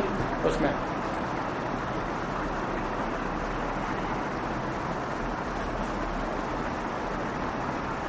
يعني هو الأول قانون عام اللي هي فكرة إيه؟ احوال أحوال الصحابة صلى الله عليه وسلم مع أوامر النبي صلى الله عليه وسلم الخاصه يعني هو قال قال لكام واحد كده أنت هيحصل معاك كذا تعمل كذا. خلاص؟ فعثمان من جملة الناس. يعني هو ده مش الصحابي الوحيد اللي كده. ده دي المروية الأول عن أبو ذر وهجي لك لمروية نائلة. بيقول إيه؟ عن زيد عن زيد بن خالد الجهني قال كنت عند عثمان إذ جاء أبو ذر. هو بعت له. طبعا سيدنا معاوية كان أبو ذر. تعبه في الشام فقال له لو سمحت خد أبو ذر. فبعت له قال له تعالى فجاء له المدينة فاذا فاذ جاء أبو ذر. فلما راه عثمان قال قال مرحبا واهلا بأخي. فقال أبو ذر مرحبا واهلا بأخي. لقد اغلظت أغلظت علينا في العزيمة. يعني قال له تجيلي تجيلي تجيلي ضروري.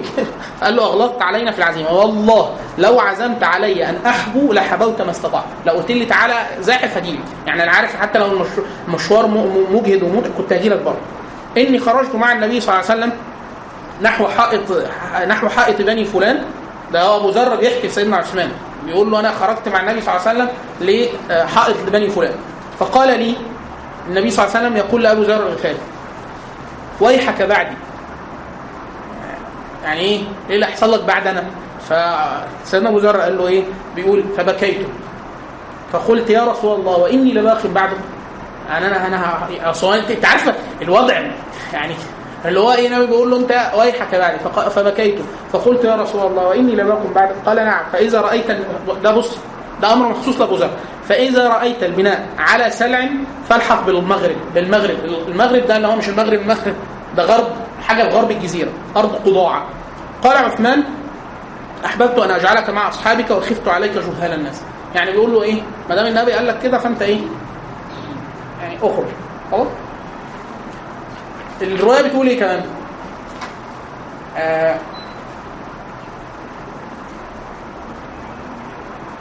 آه، في في في, في رواية مفصلة يعني. أبو ذر الغفاري بيقول لسيدنا عثمان بيقول له إيه؟ إذن لي أو ائذن لي حتى أخرج إلى الرجزه الب- اللي هيطلع بره المدينة. فأذن له فخرج وق- آه، وقد أقيمت الصلاة وعليها آه، عبد لعثمان حبشي. سيدنا عثمان مولي واحد على البلد دي عبد حبشي. خلاص؟ والصلاة أقيمت. طبعا يعني أبو ذر أولى الناس بأن هو يؤم صحابي وصحابي متق- متقدم كمان وكده. فتأخر. سيدنا أبو ذر رجع ورا وقدم العبد يصلي بيهم فقال أبو ذر تقدم فصلي فقد أمرت أن أسمع وأطيع ولو لعبد حبشي. فأنت عبد حبشي. خلاه يصلي. ليه؟ عارفة ليه؟ لأن النبي صلى الله عليه وسلم قال له إيه؟ إذا بلغ في الروايه في ثانية إذا بلغ البناء سلعا فاخرج منها ونحى بيده نحو الشام خلاص ولا آه، أرى امراء آه، ولا أرى أمراءك يدعو- يدعونك يعني يدعونك يعني مش هيسيبوك قال يا رسول الله أفلا أقاتل يحول بيني وبين أمرك قال لا فما تأمرني؟ قال اسمع وأطع ولو لعبد حبشي. ده النبي بيقول لي كده إيه؟ ذر أول ما راح الرابزه أول ما تقدم في الصلاة ليه عبد حبشي؟ قال له إيه؟ قال له لا تصلي أنت. قال له ليه؟ قال له أنا النبي صلى الله عليه وسلم قال له أسمع وأطع لأن هو ده ولي ولي عثمان يعني عثمان هو اللي ممسكه الحتة إيه؟ دي تفهم أنت الأول ده المبدأ العام خلاص؟ بص بقى إيه؟ آه آه لا إحنا ده, ده كله ده اللي إحنا اللي حابب يقعد يقعد اللي حابب يغادر يغادر لكن الحديث ده إحنا هنعيدها المرة اللي فاتت المرة الجاية إن شاء الله. آه طبعا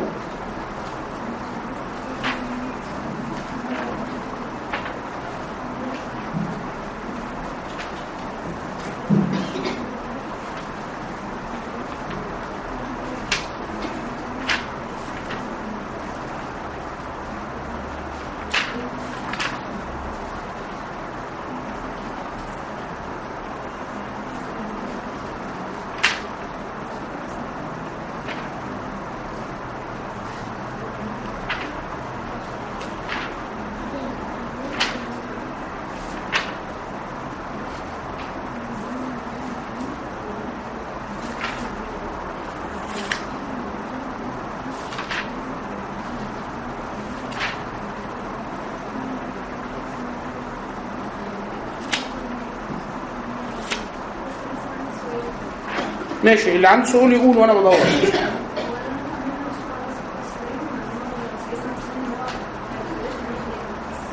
أمروا بالاثنين إن لا حتى لا يسن للناس سنة. سنة سيئة إن هو كل ما كرهوا من أمير شيء خلعوه بالسيف يعني.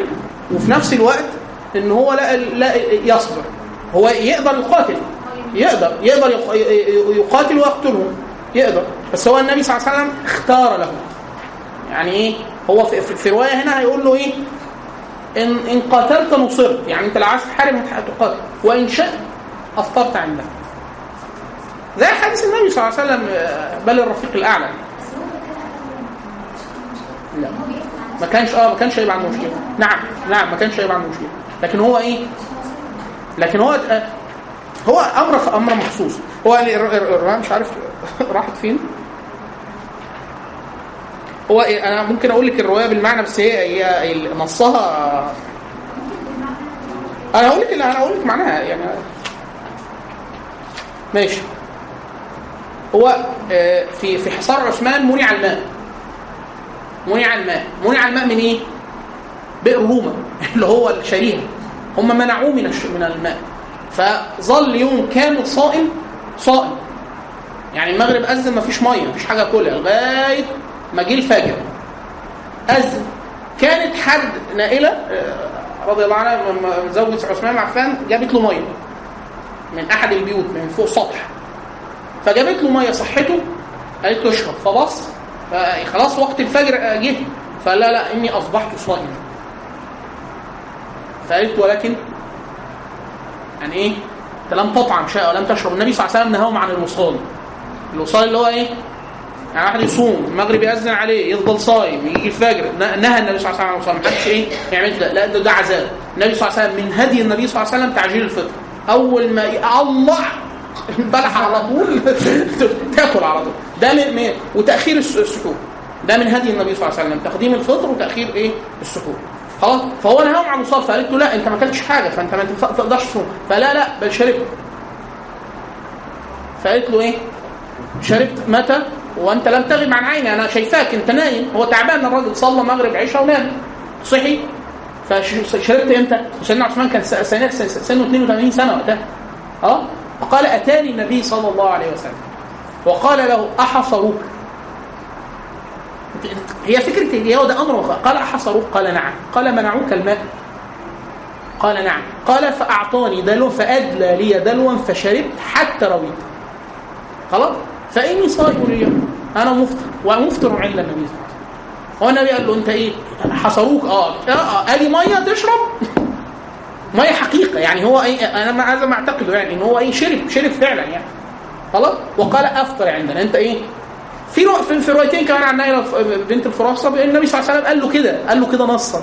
قال له إن شئت نصرت يعني انت لو قتلته نصرت عادي ويخرج الأنصار بايعوا عثمان بن عفان الأنصار هم آه، بايع- بايعوا النبي صلى الله عليه وسلم على أن ينصروه. ينصروا إيه؟ ينصروا النبي وينصروا دينه. يعني ينصروا دين النبي صلى الله عليه وسلم الإسلام. خلاص؟ فسيدنا زيد بعت لسيدنا عثمان وقال بني عوف. بني عوف خرجوا في مكان كذا وكذا ويستأمرونك يقولون لك إن شئت كنا أنصار الله مرتين. يعني إحنا زي ما نصرنا النبي صلى الله عليه وسلم ونضر- ونضربهم حتى نخرجهم من أقطارهم.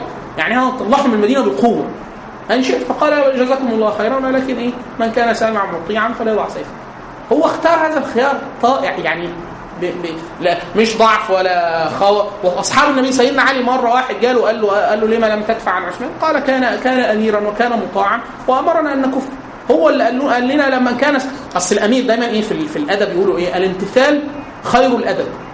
الامتثال خير الأدب. يعني أنا مثلا أنا أنا كبير في السن وجنبي طفل صغير أو صبي وتادبا معايا واقف. فأنا بقول له اقعد. هو تأدبا واقف. لكن هنا الأدب إيه؟ إنه يقعد. الامتثال الامتثال خير الأدب. أحسن حاجة إنه يمتثل. فالنبي صلى الله عليه وسلم سيدنا عثمان عفان كان أميرا وكان مطاعا. يعني هو قال لهم ضعوا ما حدش قاتل فهم إيه؟ اللي هم عايز يلتزم بأمره خد السيف هم كانوا يقاتل يعني إيه؟ يعني يطلع يقتلهم حتى يجريهم من المدينة. إيه في ناس زي الناس- الشباب بالذات الشباب سيدنا الحسن سيدنا الحسين سيدنا عبد الله بن الزبير وبتاع لا كل واحد التزم بسيفه وقاعد فين؟ قاعدين في الدار جوه اللي هو كثير منهم جرح في في قتالهم مع الناس ان هم إيه اللي هو يدفعوا الناس يعني هم يعني هو قال لهم فهموا من عثمان إن هو لا يريد أن يراق دماء المسلمين من أجله. بس. فهو ده اللي التزموا بيه. حتى قتل خلاص؟ فدي دي حالة حالة مخصوصة. ودي مقام على فكره ده مقام يعني مقام يعني إيه؟ واحد يعلم إنه مقتول. ويعلم إنه لو قاتل نصر لو قاتل نصر وأنه على الحق ثم يحقن دماء المسلمين لدمه. يعني يقول لهم إيه؟ لو يقتلوه يقتلوه. زي بالظبط اخو خير ابن آدم. ابن أولاد سيدنا آدم. الثاني كان يقدر يقتله يقدر يدفع عن نفسه. يقدر. قال له لكن إيه؟ بؤ باسمي واسمك تكونوا أصلا. سيدنا برضه من النصوص. سيدنا معاذ بن جبل وسيدنا آه، أبو سعيد الخدري. كان النبي صلى الله عليه وسلم أخبر بالفتن أخبر بالفتن منها حديث حذيفة. حذيفة بن اليمان أنت عارفين حذيفة سيدنا حذيفة بن اليمان كاتب سير النبي صلى الله عليه وسلم وكان يعني يحفظ يحفظ أحاديث الفتن الفتن كلها. النبي صلى الله عليه وسلم أخبرهم بما يقع بعد موته حتى قيام الساعة. كل فتنة كبرى. كل اخبرهم بهذا. فسيدنا حذيفة يقول وكان أعلمهم أحفظهم. يعني اللي في ناس نسيت. لكن هو من باب أمارات النبوة النبي صلى الله عليه وسلم أخبرهم بهذه الفتنة. فسيدنا حذيفة كان فاكر. لما خرجت الناس على عثمان هم كانوا جايين. فبيقولوا آه، كيف ترى؟ فقال إنه والله مقتول. يعني هو كان حذيفه سيدنا فقالوا له طب أين هم؟ قال في النار. قال وهو قال في الجنه يعني هو هو هو الموضوع بالنسبة له سيدنا حذيفة سيدنا أبو سعيد الخدري وسيدنا معاذ. النبي صلى الله عليه وسلم قال لسيدنا معاذ ولكن معاذ لم يدرك ده. اللي أدرك ده سيدنا أبو سعيد. قال له إيه؟ قال له كيف بك إذ آه، بلغت الدماء أحجار الزيت فتنة الحره في خلافة يزيد بن معاوية. حر حرت المدينة دي جيش الشام اللي استباح المدينة في خروج الأنصار على يزيد بن معاوية. فقال له كيف تب- كيف بك إذا بلغت الدماء احجار الزيت؟ إن في هيبقى في مقتلة عظيمة كده فقال له الله ورسوله أعلم. فقال اكسر سيفك. اكسر سيفك. خلاص؟ واذهب إلى القوم الذي أنت منه يعني إيه؟ تأوي إلى قومك وتترك السيف. فقال له آخذ سيفي معي. قال اذا تشاركه. كده هتحارب برضه لا تسيب سيفك وتروح إيه؟ فقال له يا رسول الله إن رايت إن يعني إن أتوا إلي يريدون قتلي قال ادخل بيتي. قال إن رايت إن دخلوا علي بيتي؟ فقال له تخش المخدع يا أوضة ولا تستخبى قال لهم دخلوا علي. فقال كن كخير ابن آدم يعني إيه لو م... لو فتنة قتال المسلمين سيبوا يقتلك ويبوء باسمك أحسن. خلاص؟ فده أمر ده أمر إيه؟ بإخبار كده ده هيحصل واحد اثنين ثلاثة لو أنت شاهدت ده اعمل واحد اثنين ثلاثة أربعة. خلاص؟ في ناس ثانية في في القتال في القتال في الفتنة قاتل منها وفي ناس من خيار الصحابة سيدنا عمار عمار بن ياسر سيدنا علي بن أبي طالب سيدنا الحسن سيدنا الحسين كل دول حرب حرب في. فهي الفكرة فيها أنا بكلمك على نص مخصوص هو ده اللي فاهم وسيدنا عثمان عارف إن هو إيه؟ إن هو هيتحمل ده في مقابل إن هو إيه؟ يعني هو الموعد هو الموعد ال- اللي جانا إن شاء الله. فهذه هو يعني إحنا لما بنقول منقبه يعني إيه منقبه إن هو بيعمل حاجة حاجة حاجة يعني حاجة غريبة إن هو إيه؟ إنه يتحمل ده عايزة نفس نفس يعني واحد يقول له أنت هتتقتل. ما هو قال له إيه؟ إن إن رسول الله عهد إلي عهدا وإني صابر نفسي أنا يعني رضي الله عنه. سبحانك اللهم وبحمدك أشهد أن لا إله إلا أنت أستغفرك وأتوب إليك.